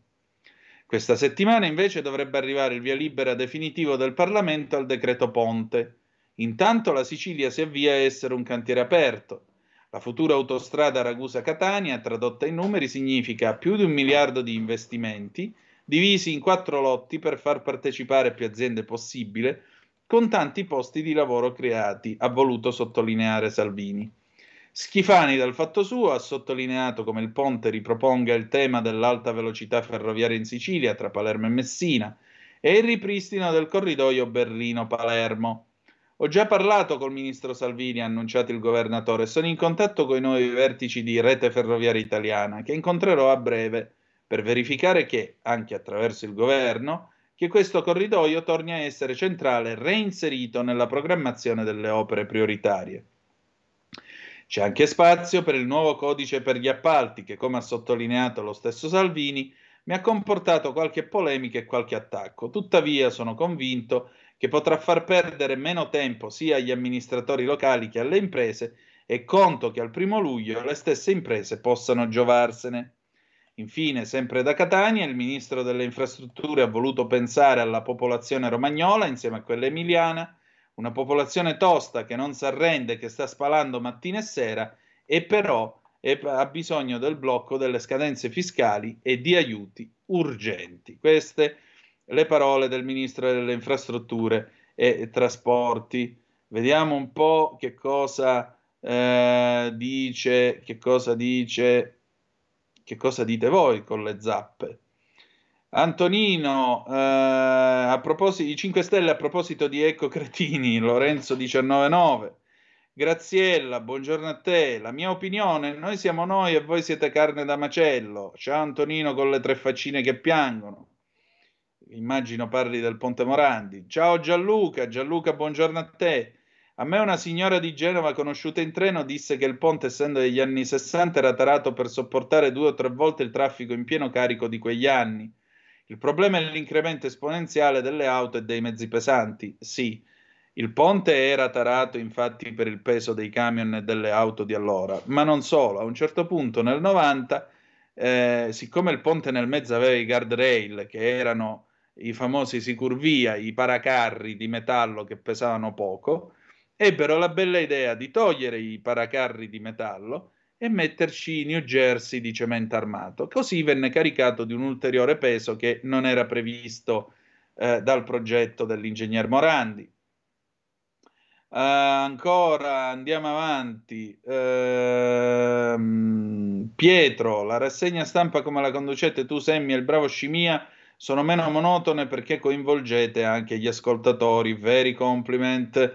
Ma guarda, qualcuno ha detto che, eh, Pietro, intanto grazie, qualcuno ha detto che l'atteggiamento è quello da bar sport, non mi pare che però qui eh, si parli di rigori non concessi o si faccia polemica sul VAR, anche perché sapete che il sottoscritto di queste cose non ne sa niente, non ne capisce niente e per sua precisa scelta editoriale nei suoi programmi non ne parla. Eh, poi qualcuno ci manda questa immagine di Mafalda, eh, bellissima Mafalda di Chino, eh, a forza di cantare maledetta primavera si deve essere offesa. Eh, chi lo sa, chi lo sa, amici amici miei, ma non della eh, Ventura. E allora, eh, diciamo così, mm, diciamo così, andiamo a, andiamo a vedere, eh, andiamo a vedere eh, ulteriori news, fermi tutti.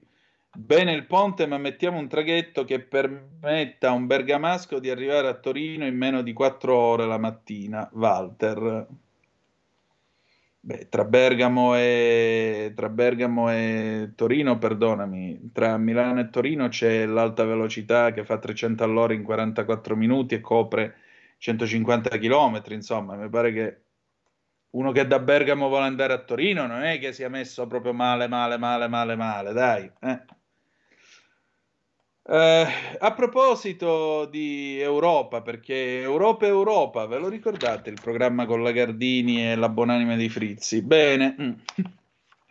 una sera mi telefonò una prozia, rispose mia sorella, disse Europa Europa, perché sapete che telefonavano nelle case, se dicevi Europa Europa vincevo un milione, quello che vincevi, e rispose Europa Europa, lei dall'altro lato si sentì dire sono la zia, passami tuo padre.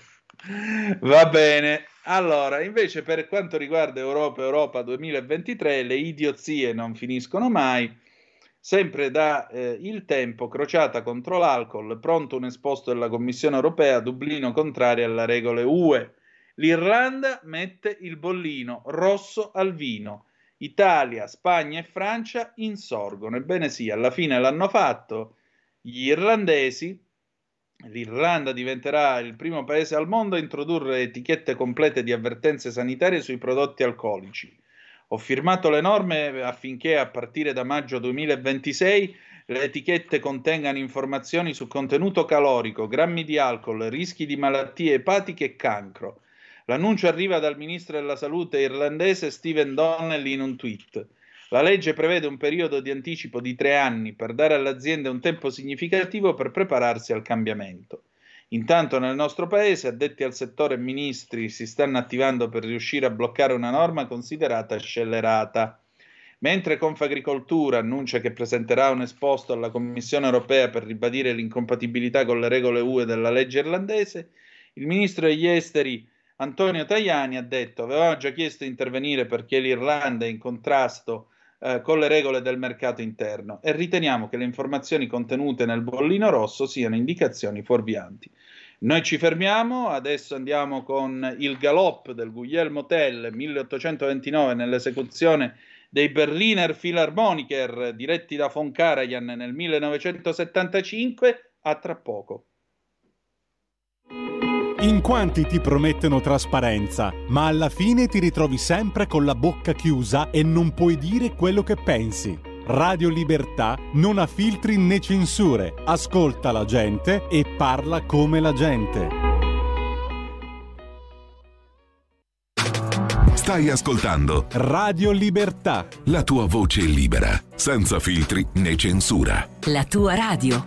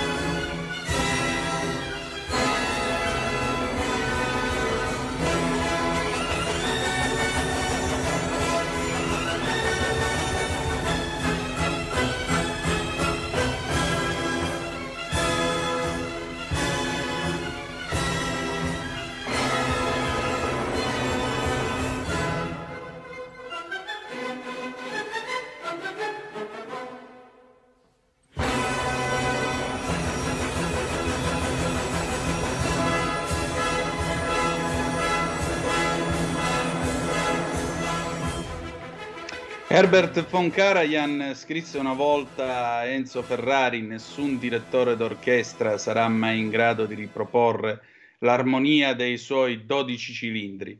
Uno che dirige in questo modo maiuscolo il galoppo, ovvero sia la parte finale dell'ouverture del Guglielmo Tell di Gioacchino Rossini, se permettete, avrebbe potuto riprodurre non solo l'armonia dei 12 cilindri, ma di qualunque motore prodotto dalla Ferrari e non. Eh, siete sempre sulle magiche, magiche, magiche onde di Radio Libertà. Questa è la rassegna stampa. Antonino Danna al microfono con voi. Permettetemi un ricordo. Eh, io ho sempre sognato di fare il compleanno, di celebrare il compleanno in radio. Oggi io compio sette anni, per cui oh, no, non mi ha dato di volta il cervello. Federico, se vuoi, mostra questa immagine perché sette anni fa, a quest'ora, io venivo collegato a questa macchina che state vedendo e eh, grazie a una cura eh, brevettata in America alla fine degli anni Ottanta, grazie a un provvedimento che Nixon aveva firmato nel 72, la guerra al cancro, io ho potuto combattere e vincere e superare questa prova e eh, guarire dal tumore. Per cui ecco perché io oggi compio sette anni. Voglio dire questo e voglio dedicare questa galoppata del Guglielmo Tell a tutti voi, sorelle e fratelli dell'esenzione 048, a tutti voi che siete in battaglia, che state facendo la vostra parte. Sappiate che siete tutti nel mio cuore e che ogni giorno, non c'è stato giorno da allora che io non mi ripeta tutte le mattine, intanto grazie Dio perché siamo ancora qua e grazie cari medici che mi avete curato. All'ospedale Fornaroli a Magenta e all'ospedale San Raffaele a Milano, ma soprattutto, soprattutto, quello che mi ripeto è esattamente come il soldato Ryan, meritatelo. Dio vi benedica, avanti, coraggio, non abbiate paura. Se siete credenti, mettetevi nelle mani di Dio, in ogni caso affidatevi ai medici, combattete e step by step in qualche modo ne verremo fuori. E io sogno il giorno in cui questa macchina che voi vedete potrà diventare inutile perché quel giorno noi avremo vinto il cancro, faremo una grande festa e io per la seconda volta in vita mia mi ubriacherò in maniera invereconda, promesso. Bene, eh, 0292947222, io apro da questo momento i telefoni, siete i benvenuti, possiamo commentare le notizie del giorno oppure dite voi la vostra eh, come meglio credete. Altre zappe che sono giunte. Stefano da Genova, buongiorno a te. Buongiorno a te. Sono contento che oggi c'è un certo movimento dalla Superba. Sono proprio contento, guarda, perché Genova gliela molla a modo suo, ma gliela molla sempre. Allora, buongiorno Antonino, chicca musicale meravigliosa di Rossini che ha fatto da colonna sonora d'arancia meccanica del maestro Kubrick a 50 anni dalla sua uscita nei cinema. Vero? Addio Maria Giovanna, donna libera con due palle grandi così, ci mancherà. Eh, ancora, a proposito del bollino irlandese, Lorenzo 19.9, sarà contenta la dottoressa Viola del bollino? Eh, sicuramente. Allora, ehm, Elvira Sellerio raccontò questo episodio, vi ricordate quando una volta le sigarette non avevano eh, il messaggio il fumo fa venire il cancro, poi misero le fotografie, no? Allora Elvira Sellerio, che era un'accanita fumatrice, anche per questo forse andava d'accordo con Camellare, raccontò eh, di essere entrati in un tabacchino a Palermo ed era in coda, si doveva comprare un pacco di sigarette. Entra sto palermitano tutto teschitoschi, paghetto, paghetto di, di nazionale. Quello si gira il tabacchino e gli dà sto pacchetto ai nazionali con i primi messaggi, insomma, intimidatori e c'era scritto il fumo causa impotenza. Si ferma, il palermitano gli rimanda indietro il pacchetto di, di sigarette lì sul bancone e gli dice Merasse che fanno venire cancro. Mi dia quelle che fanno venire il cancro. Anziché quelle che fanno venire l'impotenza. E vabbè, che volete? Cose che capitano. Mm, eh, Gianni da Brescia, felice, felice, per i suoi sette anni di benessere, per contro un anno fa hanno tolto al prontuario medico i, farma- i farmaci salvavita che usavo una volta all'anno, grazie scienziati da strapazzo. Ecco, questa è una vergogna, caro Gianni, ed è giusto denunciarla, anzi è doveroso denunciarla. Questa è fuori discussione. Allora, 0292947222 se volete dire la vostra, ma voi che ricordi avete dei promessi sposi? Perché sapete che c'è sempre questa, questa cosa. Ecco, a proposito, ora, Susanna Tamaro. Susanna Tamaro ieri se n'è uscita con questa provocazione, che tanto provocazione non è, o diciamo polemica, chiamiamola polemica, chiamiamola polemica dicendo che sarebbe ora di togliere Giovanni Verga dalla scuola italiana e indicava Verga come bersaglio per indicare eh, queste, eh, tutti questi autori che sarebbero incomprensibili agli studenti. E perché la Divina Commedia che cosa c'entra con i ragazzi di oggi? Negli anni 60 eravamo pieni di libri eh, noiosissimi, forse dovrebbero studiare me a scuola.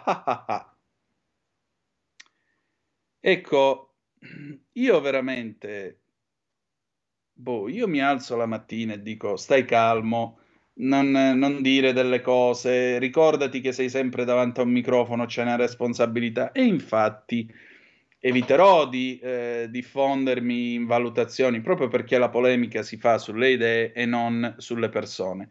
Posso dire che quanto ha sostenuto Susanna Tamaro è una viva, vibrante, categorica, in- ineffabile, indiscutibile, inenarrabile cazzata? Lo posso dire? Sì? Oh. Vedete, la Divina Commedia, no? Eh, ma la Divina Commedia. Oddio, insegniamo ai ragazzi la Divina Commedia. Non c'è niente di più italiano della Divina Commedia. La Divina Commedia è più italiana della pizza e persino della cartolina di Napoli col pino davanti al Vesuvio. La Divina Commedia è più italiana della Vespa, perché da, intanto è un prodotto di una qualità culturale immane, perché è un'opera teologica, non è soltanto un'opera eh, letteraria, è un'opera politica in cui Dante dice la sua, è un'opera nella quale Dante considera l'Italia tutta intera, da Pola, quindi l'Istria, fino ad arrivare all'Ilibeo, a Lampedusa. È un'opera che ci ha realmente unificati, la Divina Commedia, quando ancora l'Italia non esisteva, perché è un'opera che racchiude, eh, racchiude quello che noi siamo, racchiude l'essenza dell'italianità, è un'opera nella quale Dante comunque concepisce l'Italia e gli italiani come un unicum. E c'è una descrizione per ogni parte del nostro paese. Ci sono personaggi che vengono da ogni parte dell'Italia medievale di allora. Dante ha coscienza del fatto che esista l'Italia. Poi ha questa visione del veltro che negli anni, eh, negli anni del fascismo veniva equiparata a Mussolini. Vabbè, poi c'è anche chi ci ha ravanato sopra, quello che volete, però è un'opera fondamentale, fondamentale anche se volete per, per dare una risposta alle domande ultime eh, delle persone, proprio perché è un'opera anche cristiana, figlia del, del, dell'Italia, delle sue radici, della sua storia, della sua cultura. Tu mi togli la Divina Commedia, ma volete vedere? Ma scusate, ma voi vi immaginate domani J.K. Rowling, quella che ha scritto uh, Harry Potter, piglia, va alla BBC, acchiappa il microfono e dice, eh, secondo me dovremmo togliere Shakespeare dalle scuole. Ma voi lo sapete che cosa succede in Inghilterra appena la Rowling dice una cosa del genere? Che ci va Carlo, la chiappa pennarecchia, la solleva da terra così le viene una recchia quanto ce l'ha lui, una recchia stereo, la porta a Dover e la butta direttamente nella manica e gli dice fatti una nuotata fino in Francia che non ti volimo più. Perché Carlo parla anche un po' di calabrese ogni tanto. Ci fatti una nuotata fino in Francia che qua non ti vogliamo più.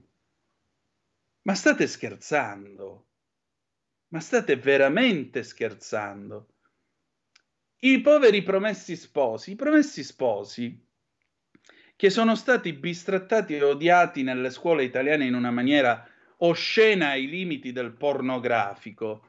Perché a 14 anni ti mettono lì, ti fanno leggere sta cosa, ti fanno due cabasisi tanti così con questa storia. I promessi sposi, io vi prego, ve lo chiedo veramente come favore personale. Se mi volete bene, mi volete fare un regalo di compleanno oggi? Ecco, fatemi sto regalo. Per favore, non li volete comprare? Andatevela a noleggiare in biblioteca, fateveli prestare cominciate a leggere i promessi sposi, perché vi renderete conto che Manzoni ha descritto l'Italia com'era, com'è e come sarà. Manzoni ci ha fatto, ci ha pittati tutti quanti. Noi siamo dentro quel romanzo. Dici, ma come? Ma io nel 1840 ero di là da venire. ti preoccupare, l'Italia è quella. E scoprirete che Manzoni era uno, intanto con una capacità di vedere le cose estremamente acuta ed estremamente implacabile.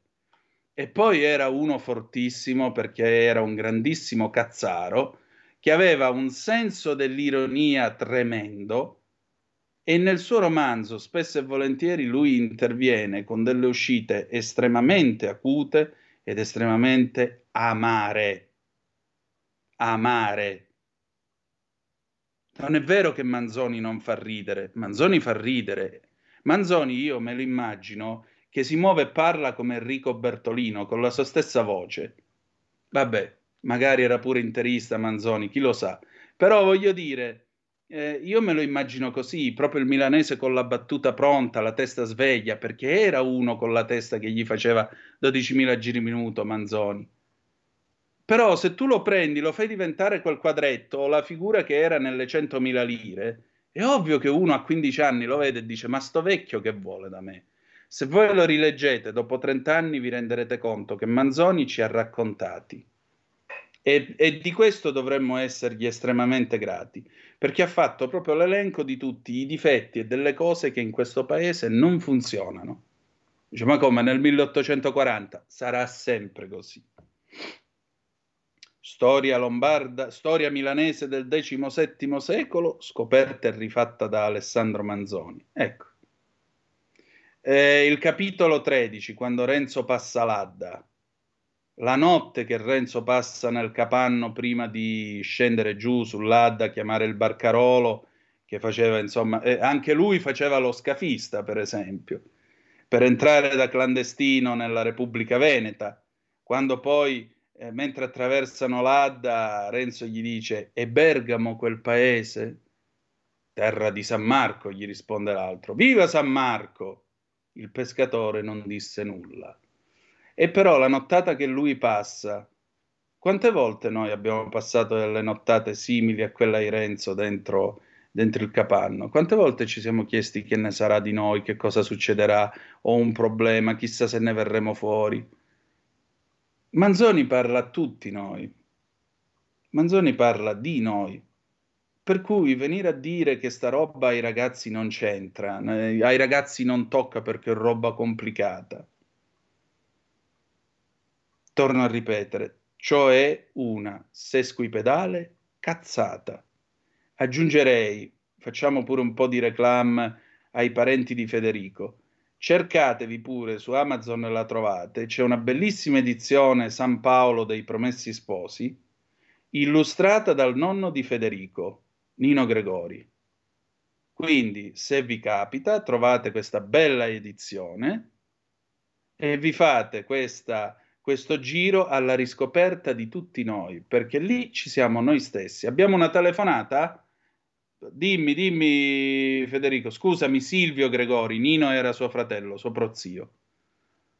Però compratevi questa edizione che ci trovate la mano bellissima di Silvio Gregori e di suo fratello Nino. Allora, altre zappe che sono giunte, vediamo un po' che cosa abbiamo. Mm, eh, allora noi mettiamo il bollino sulla Guinness, questo è geniale. Non so se l'avete già fatto, sì sì, l'abbiamo fatto, abbiamo ricordato Maria Giovanna Maglia, che il Signore la protegga sempre, aggiungerei pure la ricompensi, bravo Gino, sono d'accordo. Alla faccia degli irlandesi, io a Genova adesso focaccia e un bel bicchiere di bianco e vai così, vai Antonino, no, vai tu, e che cavolo, avvicinatela una spasa di focacce ligure, e che cavolo. Verga non si tocca, storia di una capinera fra i libri più commoventi mai letti. Tamaro chi? Io non so chi tu sia, ma hai ragione. Bondisce Orca Merlengo, ma non si potrebbe sentire una sonata al piano eseguita da ABM? Carlo Marchienio Brescia, visto che siamo già nella città della cultura. Abbiamo una telefonata, pronto chi è là? Sono Gianni da Genova, ciao Antonino. Oh, buongiorno Gianni, benvenuto, dimmi. Eh, volevo dirti questo, appunto, ricordavi il Manzoni, eh, Mm. il protagonista dei Promessi Sposi era gente comune e di conseguenza per la prima volta la gente comune, la gente semplice diventa protagonista di un bellissimo romanzo che racconta proprio la storia di, di quel periodo, ma anche la nostra. E di conseguenza Esatto. Manzoni ha avuto quella grande lungimiranza lì di mettere al centro della storia anche la gente semplice, la gente comune. E poi per quanto riguarda la questione del ponte, io ho avuto la fortuna di passarci circa due ore prima che crollasse perché andavo a trovare i miei genitori. È anche un destino perché se la mia compagna quel periodo che aveva una frattura al maleolo mi avesse detto accompagnami a, Lavagna all'ospedale per fare una visita, per, per dire tutto un destino maledetto che purtroppo ha creato questa situazione. Però la famiglia Benetton ha delle colpe non differenti perché miliardi e miliardi di, di introiti se li sono presi, non sono state fatte le manutenzioni e naturalmente anche da parte dello Stato che non è stato vigile perché manutenzione adesso le stanno facendo adesso. Eh, Tutti questi casini dei cantieri aperti perché non è stata mai fatta nessuna manutenzione ed è una cosa gravissima, una cosa gravissima. Un saluto e un abbraccio. Un abbraccio a te. Allora, andiamo avanti con le vostre zappe. Buongiorno, ma chi è Susanna Tamaro? Mai sentita? D'accordissimo con Antonino sempre. Contenta di aver studiato a scuola Verga, la Divina Commedia e i Promessi Sposi. Non approvo quanto ha dichiarato la Tamaro, Anna Maria da Vicenza. Antonino Testa Pensante, eh, ma eh, cerchiamo di fare il nostro meglio, grazie Enrico. I giovani non sono in grado di capire i classici perché non li hanno abituati a non studiare, o meglio, li hanno abituati a non studiare. La soluzione sarebbe toglierli e lasciare che i giovani continuino tranquillamente a vegetare come vogliono, Rachele. Eh, auguri di buon compleanno Antonino, io devo aspettare 24 ore, un abbraccio per la tua bellissima storia, sempre Stefano da Genova, e un abbraccio pure a te.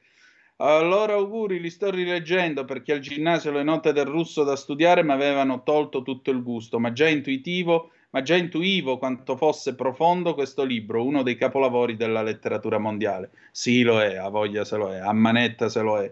Eh, Alessandro Manzoni spacca di bruttissimo, ve lo giuro. Eh, vi ripeto, anche se non li avete mai tollerati, anche se vi stavano proprio antipatici, fatelo sto sforzo e vedrete che sarete ampiamente ricompensati. Troverete una persona amica, troverete una persona eh, coraggiosa, una persona ironica, accogliente, quello che era Alessandro Manzoni.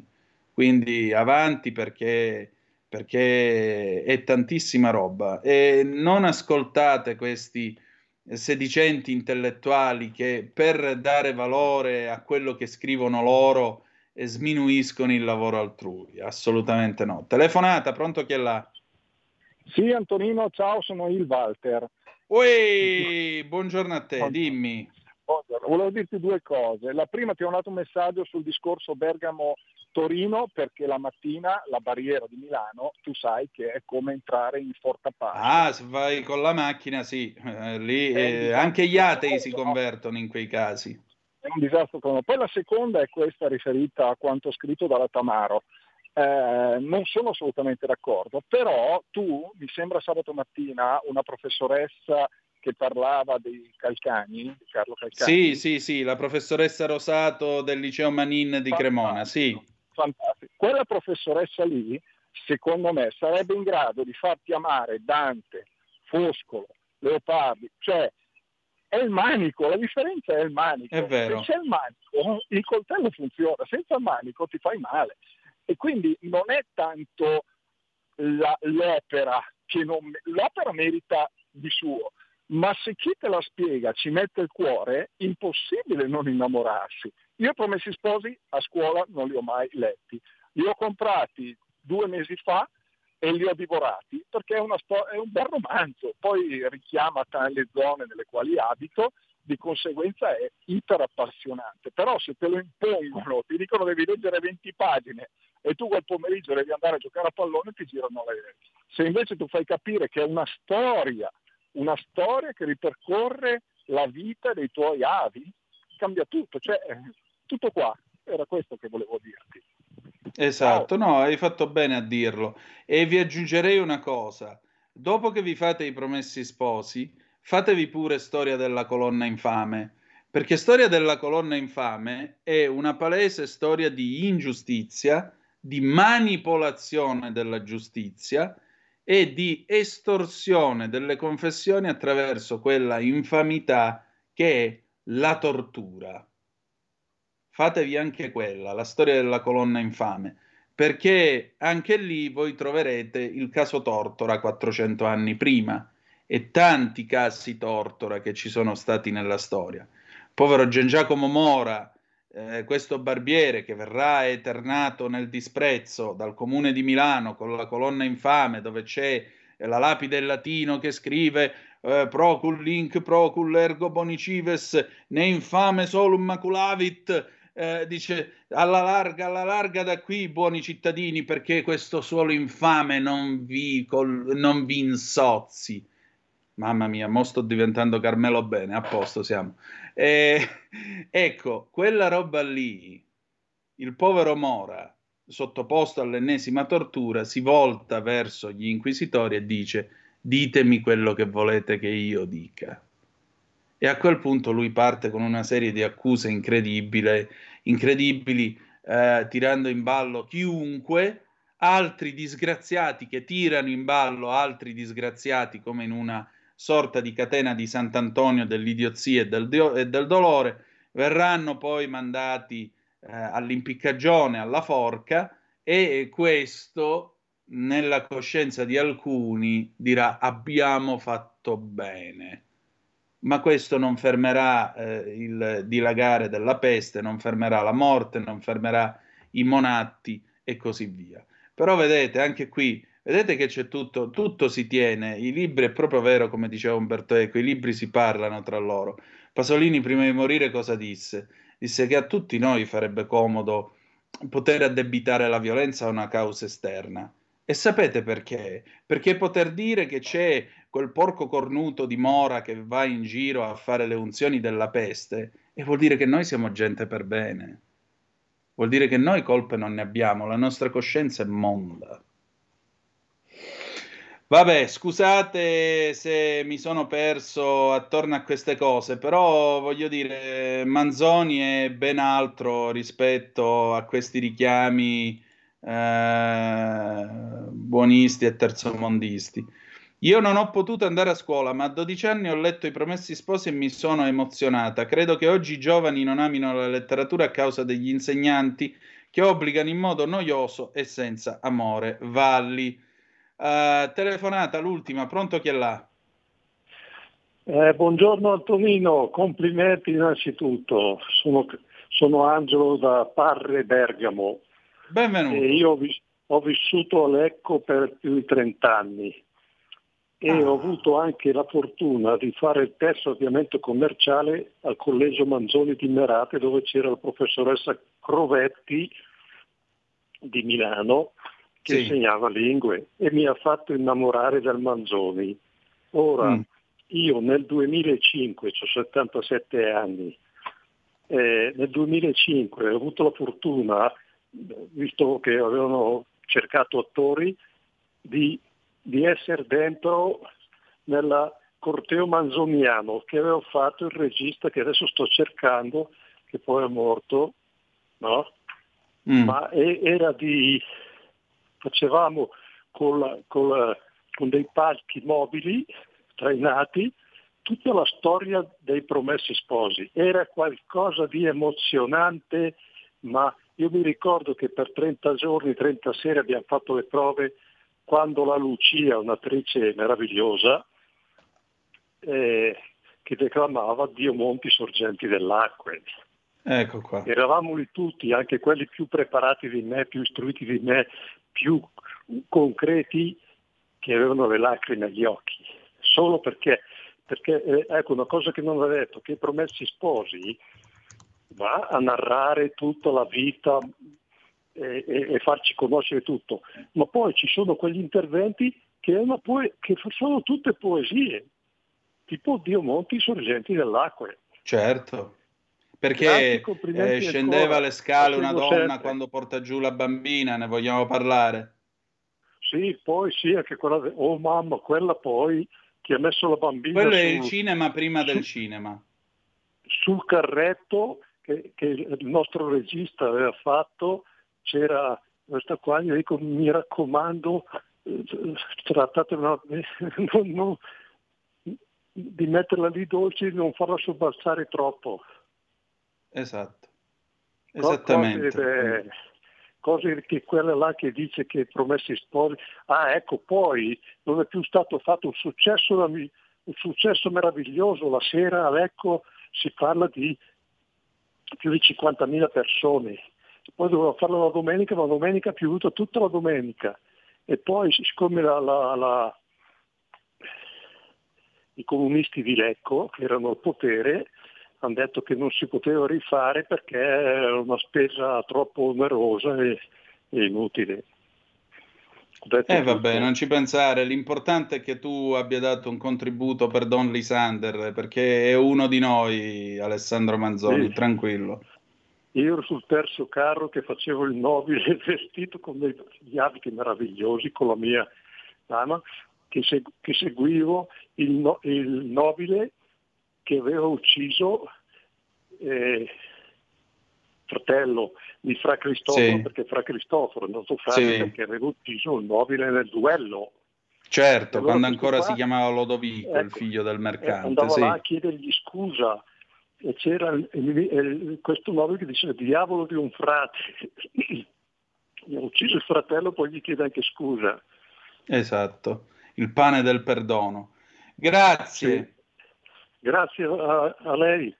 Di nuovo, buona giornata e complimenti ancora. Grazie. Allora, se permettete, noi chiudiamo qui la trasmissione con l'addio ai Monti.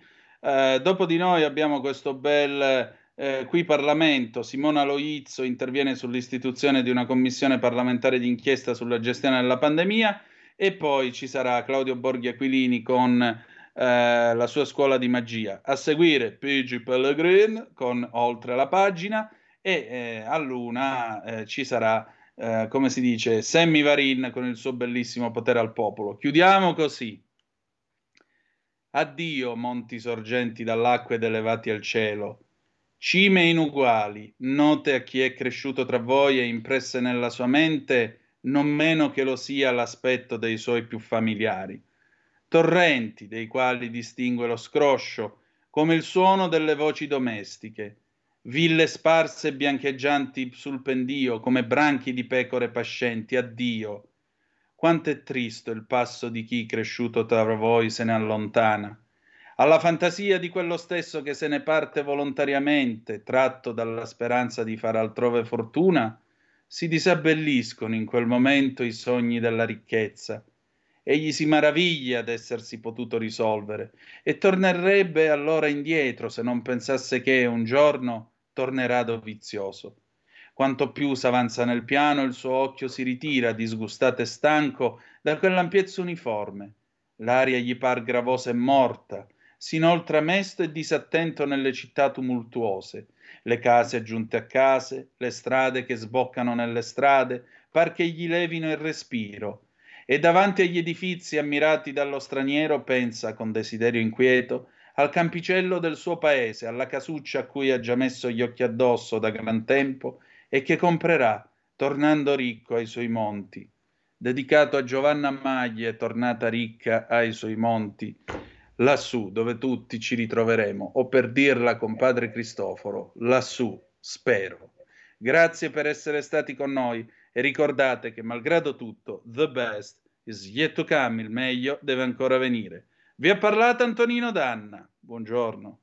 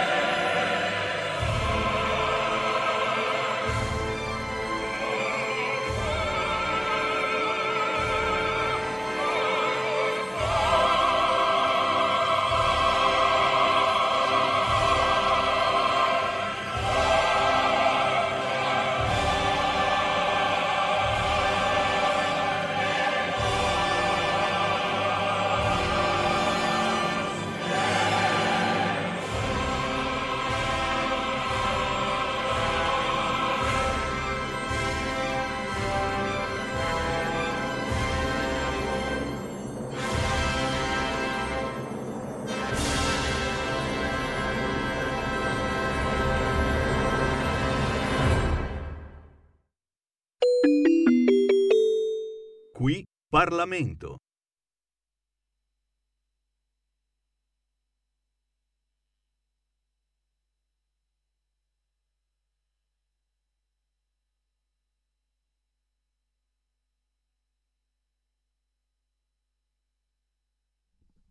Problema tecnico, lo risolviamo subito.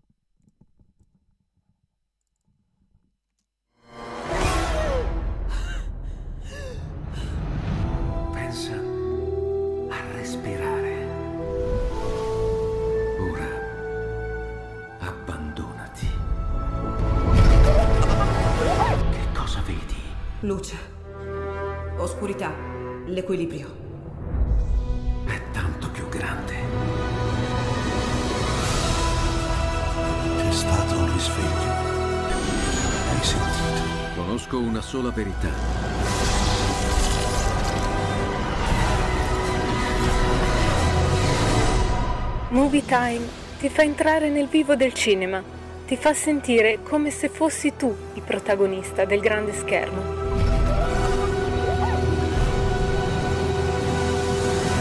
Ogni sabato dalle ore 16.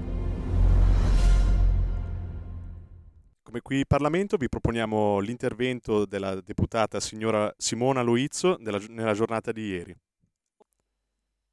Grazie Presidente, Eh, intanto volevo fare a lei, onorevole Mulai, i miei personali eh, complimenti eh, per una legge che va eh, a ehm, coprire eh, un vulnus legislativo ehm, e quindi l'applauso mio personale da medico che si è interessato per tanti anni anche di tematiche che riguardano l'età pediatrica. La legge da lei proposta prevede di aiutare il processo di prevenzione nella popolazione pediatrica da 1 a 17 anni del diabete di tipo 1 con lo scopo di evitare complicanze lesive sulla salute dei pazienti come la chetoacidosi. Il decreto consentirà attraverso un attento screening di tipo predittivo e non opportunistico, quindi alla comparsa dei primi sintomi, di raccogliere ogni maggiore informazione sulle cause di insorgenza della malattia e l'inserimento precoce di terapie farmacologiche che possano rallentare il corso della malattia.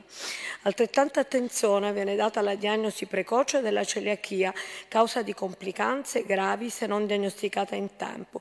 Si stima ad oggi che il 65% dei casi non sia diagnosticato.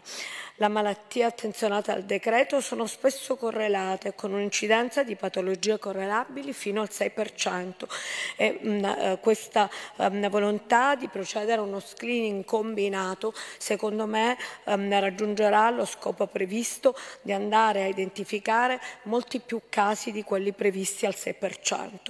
Lo screening sarà legato al capitolo 2310 dello stato di previsione con un fondo ad hoc e anche questo che era stato inizialmente uno eh, dei motivi per cui si è ritardato invece ci dà e ci fa sperare che il fondo ad hoc possa essere di aiuto ehm, per la continuazione delle attività di screening anche nel prossimo futuro.